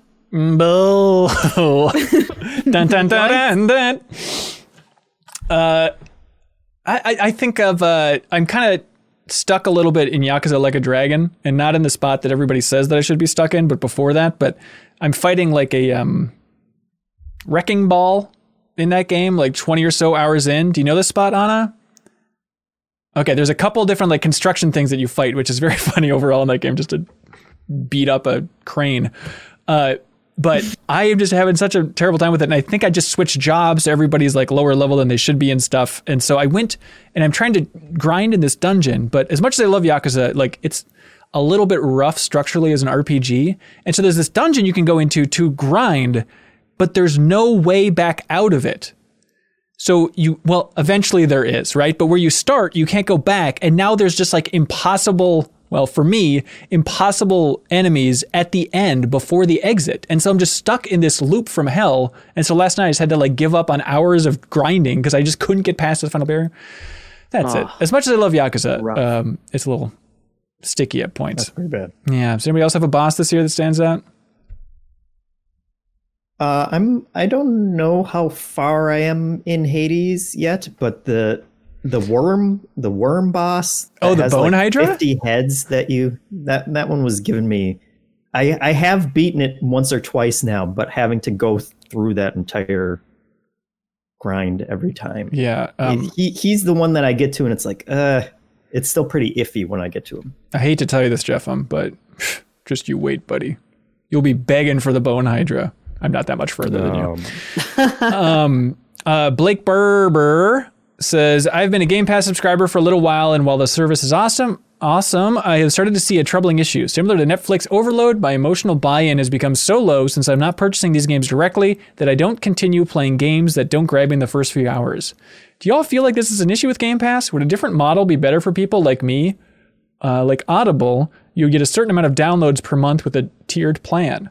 Is Game Pass devaluing games?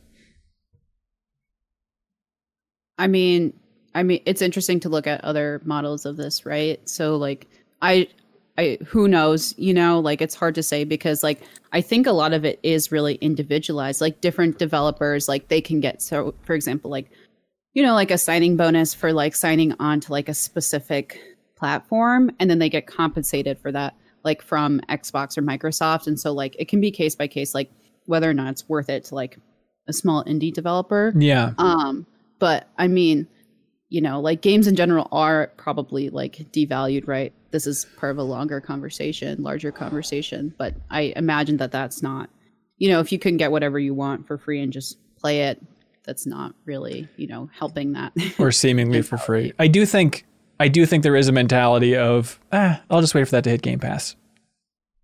I I think that that's pretty pervasive at this point. Because I think, God, I just saw some stats today, I believe, about how Game Pass I think has doubled the subscriber base since last year. Correct me if I'm wrong, Backstage Pass, but something like that. I mean, it is getting to the point where it's just, well, if you play games, it's stupid not to just have this ready to go. And then at that point, how many games are you going to end up buying that year? Probably not too many. Yeah, it's Yeah, tough. But I, specifically to what he's talking about, though, I guess like a long time ago, I kind of got out of that mentality of like, because I put money into a game, I'm going to keep on playing it. Like that, that isn't an incentive for me anymore. Even when I do buy a game, Yeah. I, I still drop off of games very quickly. So I don't know that I do that all the I, time. I mean, I, I, I guess if it, I guess that could be, you know, in his case, a reason. You know, Game Pass is the reason for that happening. But I feel like that's kind of also something that a lot of gamers will eventually transition to, because I, I think when you're a teenager, like that is definitely a thing of like. I bought this game. It's a piece of crap, but I spent fifty dollars on it, so I'm Yeah. going to keep on playing it. And at some point, you get you get to the point where it's like, now now the value is my hours of time that I actually have that I can put into games and I'm less concerned with what I paid for it as opposed to how I'm spending my time. Yeah. Yeah, time is not money. time is not money. It's a very different commodity. Yeah. Uh, sincerely, Eric. Hey, everybody. I was wondering, can you please show us your pets and tell us their names, please? Or share a favorite pet memory? If you want, I could literally grab him. He's asleep in the background. Yeah, I just can go grab her. Yeah. I'll Okay. go- all right. I'll Uh, grab and She's while gonna love this. while everybody goes and grabs their cats, uh, Jeff, um, what's your favorite pet memory? Oh boy. Um Pets growing up? know that I Yeah, we've we've always had well, we've had dogs, but my dad uh, was a veterinarian and so we always had a bunch of weird animals. Like we had a pigeon for a long time that, that someone just brought in with a because it had a broken wing. And so even after even after it healed, like he couldn't he was he was an indoor pigeon at that point, you know, like he couldn't get released. How long did you have a pet pigeon?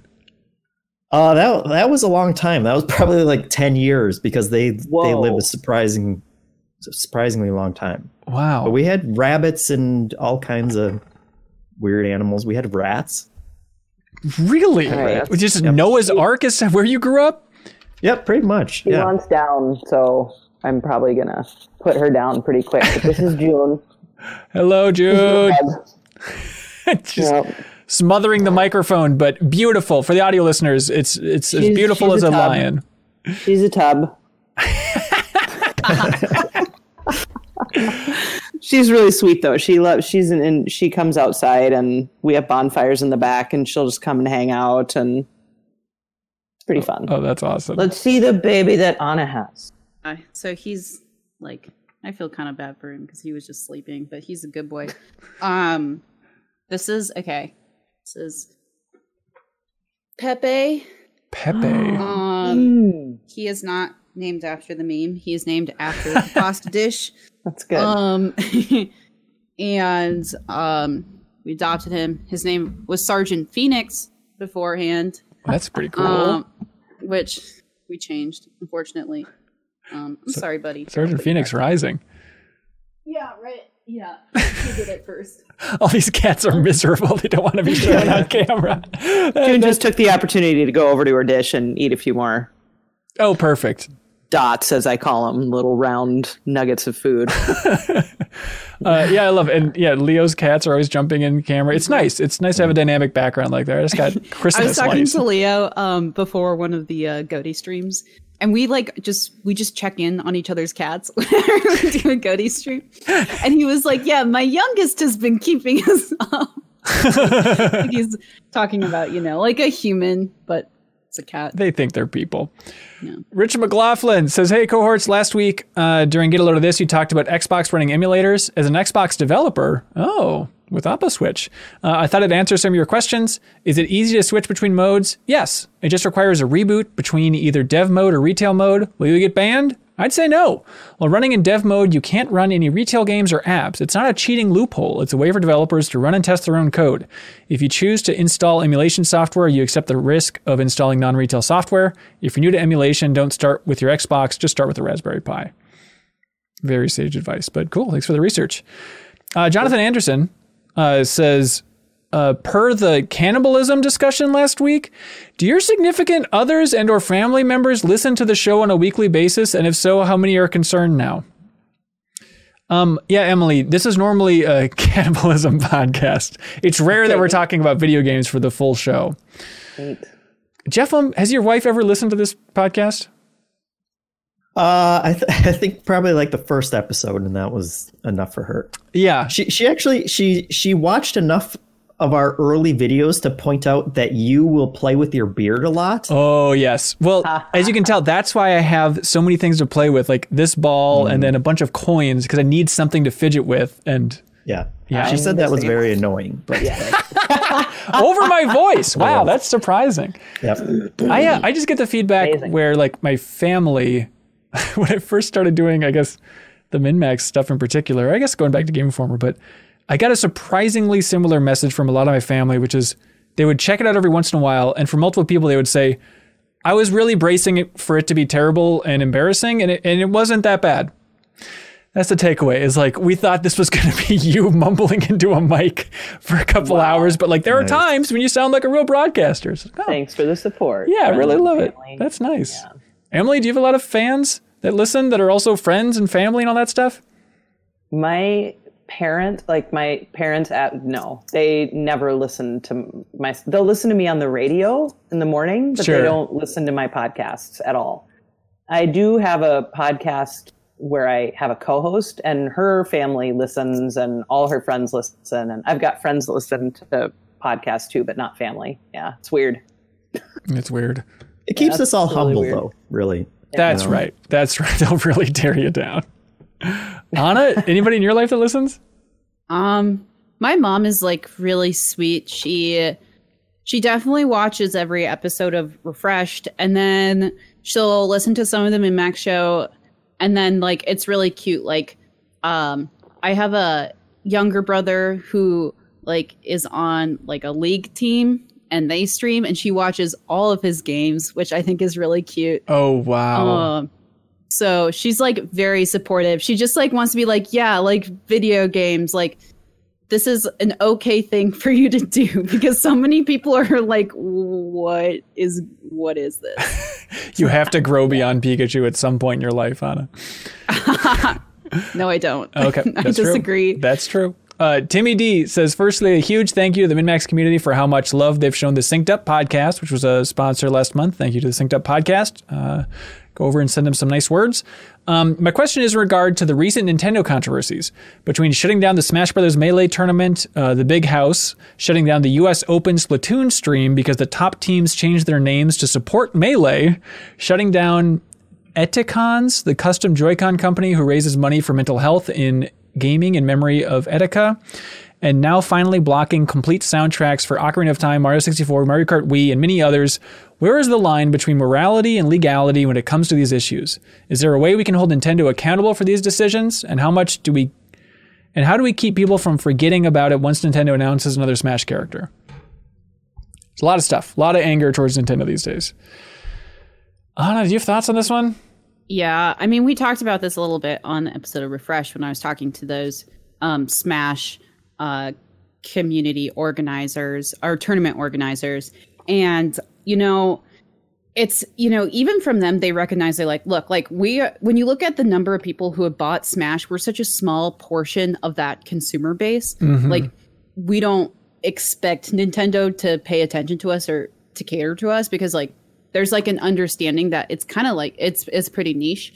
Um and so you know like at the end of the day like we have to acknowledge you know nintendo can do with its products what it wants and nintendo's always been pretty you know um specific about how it wants its characters to see and how it wants its uh, intellectual property to be seen. And so you know like it's is it the best thing for fostering fan community and fan made stuff? Like no um probably not but you're so you're not going to get as many like fan made things, right? Like the Joy Cons, like the Etika Joy, the Etikons. Um, yeah. but like I don't I think it's fine, especially if you have a company that markets to kids. You probably want to really aggressively control what surrounds your brand and what people use your games for. Yeah, yeah, it's it's frustrating for sure. MLA has a question, and I'll just aim this directly at Jeffem like a laser rifle. MLA asks, "Would you accept two thousand dollars right now in return for being cursed to always accidentally drop the shampoo every time you're in your shower for the rest of your life?" No. Yeah, You gotta bump it up for a curse, for Christ's sake. Okay. could, it could, it could, I could.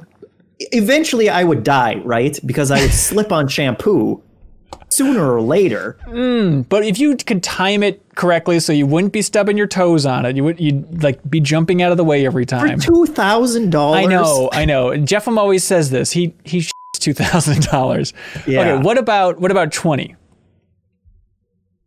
Two hundred. Two hundred thousand, you would drop your If shampoo. you're, if you're going to curse me, if I'm going to accept a curse for the rest of my life, Yeah. it's got to be six digits. All right, six digit curse. That's his motto. He has the license plate to prove it. I bet it would just feel weird to be cursed too. I wouldn't like it. Um, uh, About how many times you're going to shower too before now and the end of time. Ideally, thousands, right? So it's just like, no, has you got to give me more than a dollar per shower or something like that if I'm Yeah. dropping the shampoo every Okay, freaking time. hear me out though. Hear me out. What if this just pushes you to become like a really nice bubble bath kind of person? Like, doesn't that sound nice? well, The it- loophole. it's in the fine print, but if you take a bubble bath, then it rains full shampoo bottles on your head.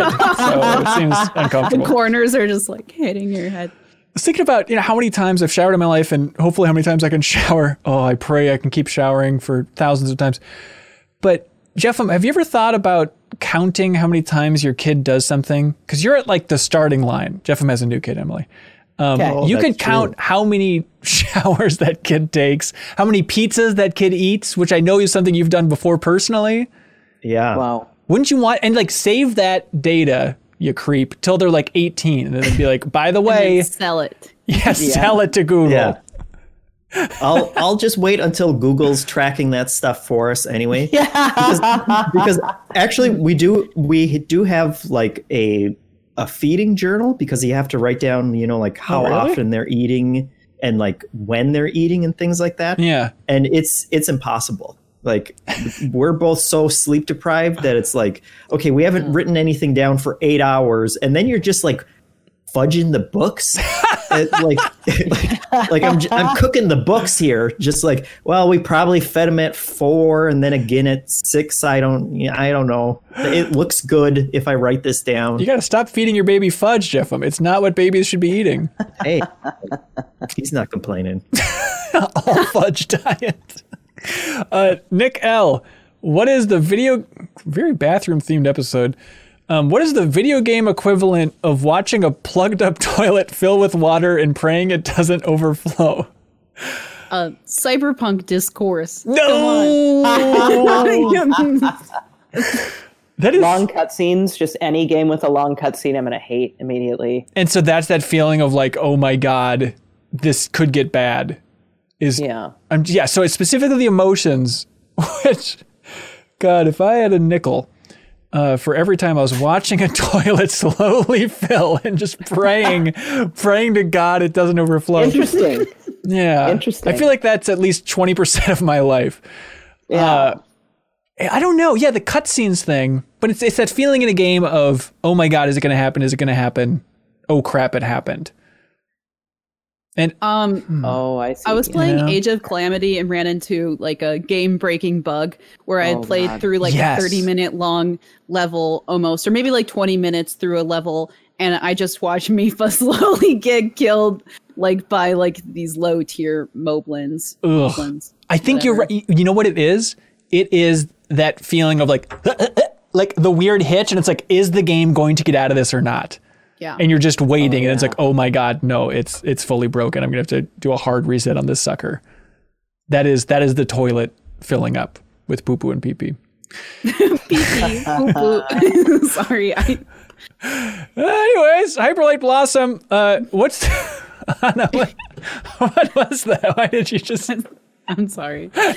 I, am This I'm in a mood today. I Yeah, don't know what fine, it is. it's it must fine. be the caffeine. Yeah, blame it. Um, Hyperlight Blossom says, "What's the underdog in the industry you're rooting for?" For Kyle, I'd imagine it's Stadia. Yeah, that underdog Google. Um, for me, it's it's Anthem next with the circumstances at Bioware. I hate when topics like these or Fallout 76 or Avengers come up and people hurl insults. It was funny the first time, but ideally, shouldn't we want everything to succeed? Yeah, I mean, it is. It's ugh, it's rough when these games just become a punchline about like, oh, you know, Anthem, waka waka. Um, yeah, the biggest underdog in the industry you're rooting for. Does anybody have any thoughts on this one? Consumer, I think. Yeah, I guess so. When you're dealing with some of these Sometimes I companies, feel that way. I'm like, you know, just leave us all in the dust with your thousand dollar VR setup and all Yeah. that. It's like, mm, yeah. yeah, the one-two punch of get a new TV, get a new console. I, I mm-hmm. guess underdog. It's any big indie still going for it that hasn't been gobbled up at this point. point, and specifically Harmonix. I'm always rooting for Harmonix. Just God, if they could just get that Fortnite level success. Imagine if they just had a hit that was a fraction of like what Epic pulled off with Fortnite, and just knowing in a safe way that Harmonix is going to be around. Oh, it'd be so refreshing. But even companies like Remedy, like any any big indies that are, you know, have a lot of mouths to feed. That's probably the wrong analogy, but you know, for the developers still working there and just praying they can connect the next big project.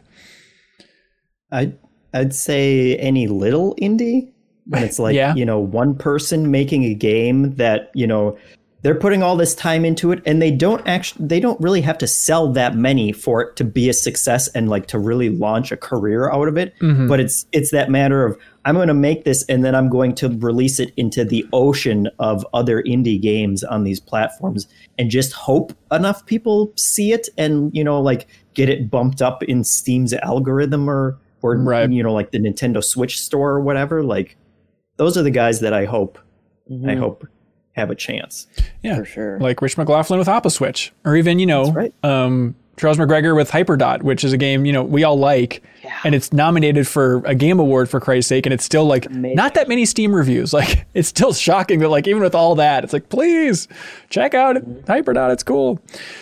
Um, Greg Laval says, Hey, everybody, you mentioned board games on MinnMax, and given here in the UK, we're also stuck at home over Christmas. Can you recommend some? Don't spoil any Christmas surprises you might have planned, but a few hints about games to play with the family, 10 and 7 year olds, Jeffem. Um, or just for me and the wife would be appreciated. 10 and 7 year olds Yeah, that's Dude, tough. Yahtzee all day. Ooh. Yahtzee all day. all day. I'm not Yep. going to Yahtzee, get out some Settlers of Catan. Maybe not for the seven year old, but I'm just saying. That's good. Yahtzee and some poker. Wait, you just keep throwing in more games. uh, yeah, 10 and 7. I mean, there's the Pokemon tabletop game, which I will defend, the Master Trainer. I think it's really good. But I don't know, Jeff, do you have any good kids games? Something like Sushi Go, Sushi Party? That'd be all right, right? Yeah, um, I I don't know if we've talked about it before, but Ice Cool is a is a fun game for kids because it's a it's a dexterity game where you're kind of flicking these little penguins, which are kind of like weebles. You know, they Mm. they kind of have a ball bearing in them, uh, and that's I think that would be goofy enough and lighthearted enough for kids, but for for other like Christmas games that you're going to play with adults, I always think like the code names level of you know can support like a big group of people or just one that we've talked about a million times. Like we, my wife and I did play just one last year during Christmas with all of her siblings and stuff, and that's oh, a, nice. a nice low level one where people don't have to focus too much. But That is a good one for the family, or even I think something like concept work worked with like my younger nephews, where you're just like describing these concepts. That's still one of my favorite games. Um, Bo Bakken has an interesting one saying, "Dearest, oh boy, dearest Sir Baron Toot and the Mucklucks, you got us. My eight-year-old daughter has been telling me how she and her classmates play a version of Among Us during recess, and I think it's kind of awesome. They line up with their eyes closed." and a teacher pats one on the head, quietly choosing an imposter. Then, as they walk around the playground, the imposter kills by sticking their tongue out at someone without anyone else noticing. The murdered kid has to immediately fall to the ground until someone else notices, which of course triggers a voting meeting on who is the imposter. That is such a fun idea. Yeah, because that killing thing is tough. Like, how do you simulate that? And that tongue move, I think, is a really smooth idea. Uh, hang on. Ray Loaza says, I played this as a kid. So this. Mafia Mafia is a game that exists. That's uh, what Among Us is based. Well, yeah, I know. But is this how you killed in Mafia? Was sticking out your tongue? I've never played like the original Mafia. I've just played Avalon and stuff like that. But, but I don't You close your eyes. There's like paper voting, or Right. you point. There's like usually like a person, like a cognizant, like someone who is leading it, like a dungeon master. Right. Yeah. No, that, that checks out. Uh, Donnie says, "Hey friends, what's something you learned about yourself this year? For myself, I've had to come with terms come to terms with the fact that I don't always handle isolation as well as I think, and I've had to find new ways to occupy occupy my time outside. Video games haven't been enough, so I've gotten into painting minifigs, and I've even been writing a novel. My God, it's been a challenging year, but I'm glad to say I've found some ways to grow.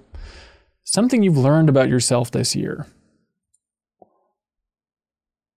I don't even know where to start with something like that. yeah yeah it's tough I, I think probably just that i i have my limit like in my mind i'm always like i'm fine just getting depressed by myself and just playing games for way too long in isolation. And then this year is like specifically like the last month i talked about it on our show better quest but it's just kind of my breaking point of like all right i'm ready to scream. Let me out. I've, I've hit my limit. I thought i was you know inf- like I had infinite uh, patience in this arena but not quite. Uh, Jeff, I might imagine it's just uh, a full book's worth here with having a kid. Yeah, um, that I'm capable of being a father, and also that I like being a father. I guess would be the way to put it. What were you most worried about that's been relieved in your mind? Um, I, I mean, I, I think we talked about it briefly before, but ju- just the idea of like that oh my god moment, like I'm totally enamored with this kid, and whether that actually exists or whether I would feel that. And when I did it, it was a relief because you got to go through a lot of shit when you're taking care of a kid, but you know, like every time I look at him, I'm still happy to do it. So That's very sweet. How many how many parents do you think feel nothing? Are you just a sociopath at that point, or do you think there are good-hearted people that aren't sociopaths that have a kid and just have that feeling of oh my god, I'm not feeling as much as I expected? I think that's probably more common than we think, but yeah. Yeah. I don't know. Yeah. I read a lot of advice columns. It's one of my guilty pleasures. So some of them are parenting columns, which is funny because I'm not, I don't have children, nor will I, but it's just like it's a strange thing that I think happens to some people. Yeah.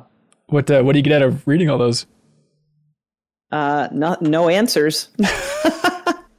no, it's weird. I think I know I'm not alone. I know a lot of people like to read them, and I think sometimes it's just comforting to read about other people's struggles and problems. You know, it just helps you to realize, like, oh, I've had a similar issue like that.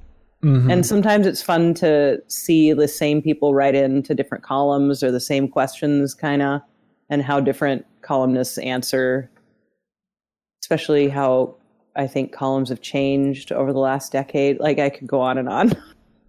yeah, no, that's fair. It's like one of the things I do to pass time sometimes at work, I guess. Yeah.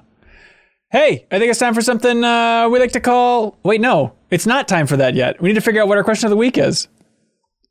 I might have to go. I'm so sorry to, to duck out, but is it okay if I sneak out? Yeah, but you have to help us choose the question of the week. Oh. I liked the question about probably, yes, the underdog question. The underdog question. Question. Yep. All right. That's a good question. Yep. Everybody signing off on underdog question? Yeah. Okay, awesome. Congratulations to, of course, Hyperlight Blossom. Uh, we will ship you out uh, the Wattam soundtrack. Speaking of underdogs, uh, Funomena, that studio that developed Wattam. Okay, Nice. uh, Emily, thank you for joining us and uh, talking a whole lot so about much. music. We appreciate it. Um, what would a you like to What would you like to plug? Um, please check out both of my podcasts, Level with Emily. You can find us on levelwithemily.com, also Patreon, Podbean, iTunes, all of that. Um, if you're into video games, which you probably are. Uh, the other podcast I do is called Scores and Pours, and it's about classical music and wine and beer and spirits because my co host awesome. is an expert sommelier, and she's awesome and super fun. And I love things now for drinking that I never thought I would love, and I've learned a ton, which has been super fun. So we have a lot of fun with that. Um, and again, that's called Scores and Pours. So two podcasts, check them out. I'm on the jazz station every morning here in Minneapolis from Yeah. 6 a.m. to 9 a.m. Uh, and we will be releasing Half Life Alyx Project someday. I promise. It's the will Half Life happen. 3 of your podcast. It is coming Yeah, at some point. in true Valve fashion. it will get. It will happen. Perfect. someday. Emily, thank you for lending us your expertise. We appreciate it. Thank you all very much. I love you very much. Thank you. And uh, do I have to clap myself You, out? Yes, legally and scientifically, you have to clap out. Okay, here we go. Poof. All right, now it's time for something we call Get a Load of This. Jeffum, I want you to wow us. Uh, get a load of this. I don't know if it's going to wow you. I'm I'm not legally obligated to wow anyone. uh, but there, there, there's a new documentary series on Netflix. It's not very good. I'll say that up front. Great, But it's love it. the Christmas movies that we grew up on or love or something like that. It's kind of ba- it's like a riff off of their toy Oh, okay, documentary yeah. series that they did. Uh, but one interesting tidbit from it was the one of the episodes is on Elf, and they were talking about like it's it's actually pretty interesting the entire series of or the entire story of how that how they actually made that show. But Jon Favreau, the director of it, was super insistent on all of the all of the scenes that where Will Ferrell is interacting with the elves he was insistent on he didn't want to use CG for any of that. And so they're all forced perspective shots.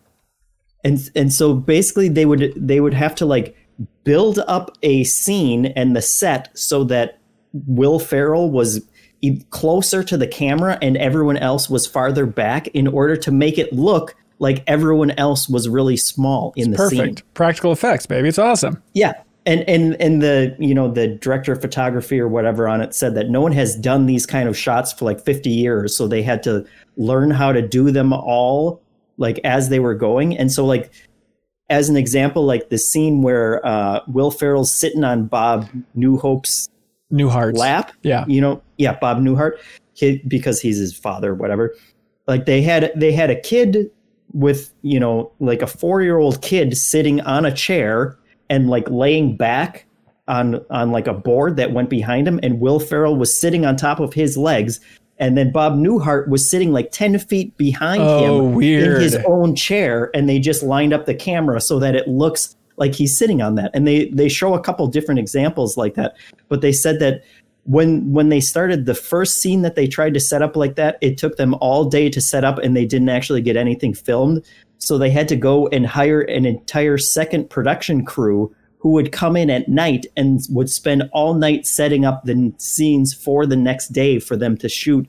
these absurd shots. So they said there were like 45 different shots that they had to do this forced perspective optical illusion stuff for. That's crazy. And so that's that is worth watching the entire episode for just for those you know, And- behind the scenes examples. It's crazy to think of Jon Favreau to go from like insisting on practical effects to now being the showrunner and writer for Mandalorian, where it's just like there's they're just sitting in front of a giant TV screen to film Yeah. every scene in that show. Almost, it's crazy. well, um, what are you going to do? People people change. That's right, Ana. He, he's he's taken the full George Lucas arc there of That's directing. right. That's right. Ana. Uh, I got um someone animated a Discord argument uh as a Phoenix Wright scene, and so it's a Discord argument between who would win a fight between a gorilla and a bear, and it's just like a long, like written out like as if it were programmed, you know, as if it were to take place in a Phoenix Wright Ace Attorney game, Yeah, um, with all the sound progression and everything, and That's perfect. Like, it's incredible. It's really fun and cute. who wins? Uh, You have to watch to find Oh out. my God, there's links below. Killing it. There you go. Hey, get a load of this, everybody. Um, there is uh, the Cap or the yeah Capcom's not Capcom's the Monster Hunter movie is apparently coming out next week, and the director, uh, our dear friend who also developed uh, directed the Resident Evil movies, Paul W S Anderson, he said that the idea of having the military be a focus and how the start of the film is they're actual members of the military that go to the Monster Hunter world. Apparently, that came from Metal Gear. He said, quote, I was very influenced by a crossover Monster Hunter had done with Metal Gear Solid. This is great imagery to juxtapose a man with a machine gun against the creatures. So it's bizarre that the framing of the Monster Hunter movie came from Portable Ops and Metal Gear, but of course, everything's connected. Um, do you have one from the community, from the wonderful Discord, I do. Jeff? Get a load of this. This one is from Dylan uh, in the community, and it is a YouTube video by Eric Elliott, and it's the title is "What It's Like to Be a Computer in Interview with GPT-3," and basically it's like an interview that a guy does with the leading edge of an artificial intelligence system and and so he like would type in the text the text would come back they would run that through an avatar system that creates a very scarily looking actual human being and they have an entire conversation back and forth and uh, it's just an interesting look at how far that technology has gone and how it will destroy Saul one day That sounds great. probably sooner than you think Perfect. Speaking of sooner than you think, uh, we have um, the MinnMax Awards coming up next week. The rest of December is going to be a lot of debates about the games of 2020 here in this podcast feed. We'd always appreciate the help sharing the show. Next week, we're having the MinnMax Awards, which are all of our categories. And then for our top 10 games of the year, technically two tens is how we rank these. Uh, those episodes are going to be the 24th and the 31st. So the rest of the month is going to be a lot of awards and debates, and then we'll let the community give their feedback and share their communal top 10 games of the year list. That'll be January 7th on that episode. So uh, ask us in the Discord or on Twitter if you have any more questions about how we're going to structure stuff uh, this year, but it should be a fun time. Also, um, you can follow us on Twitch, twitch.tv slash minnmax show. I was streaming myself playing Hades the other day. Um, and Ana, you were thinking about streaming some Ori? Yeah, yeah. I'll be um streaming Ori on Friday, Friday afternoon. Right? I think we said about Yeah. 3 p.m. It'll be a nice, lazy afternoon. Love to hang out with folks. So come through. Yeah, follow us on Twitch. Uh, also, people in the backstage pass. Uh, Ray Luaza mentioned that it was Peace Walker, not Portable Ops, with the Monster Hunter crossover. I'm sorry, Ray Luaza. I think you're right.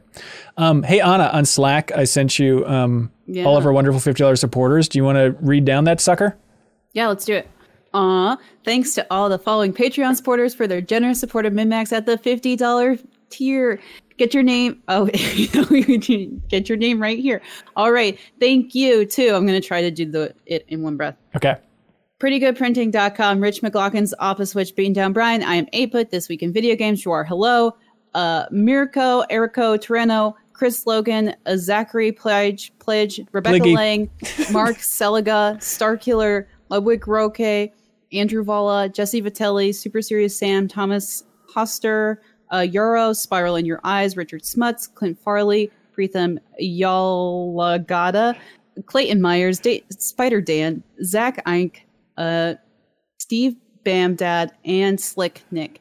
Thank you so much. That's- Awesome. That's hard. It's- That's there's a lot that's of- an undervalued job. Hey, thank you. Yeah, there's a lot of letters in there. Thanks to all of our supporters. We appreciate it. And we'll see you next week for the big MinnMax Awards debate. Be good, have fun, let's go.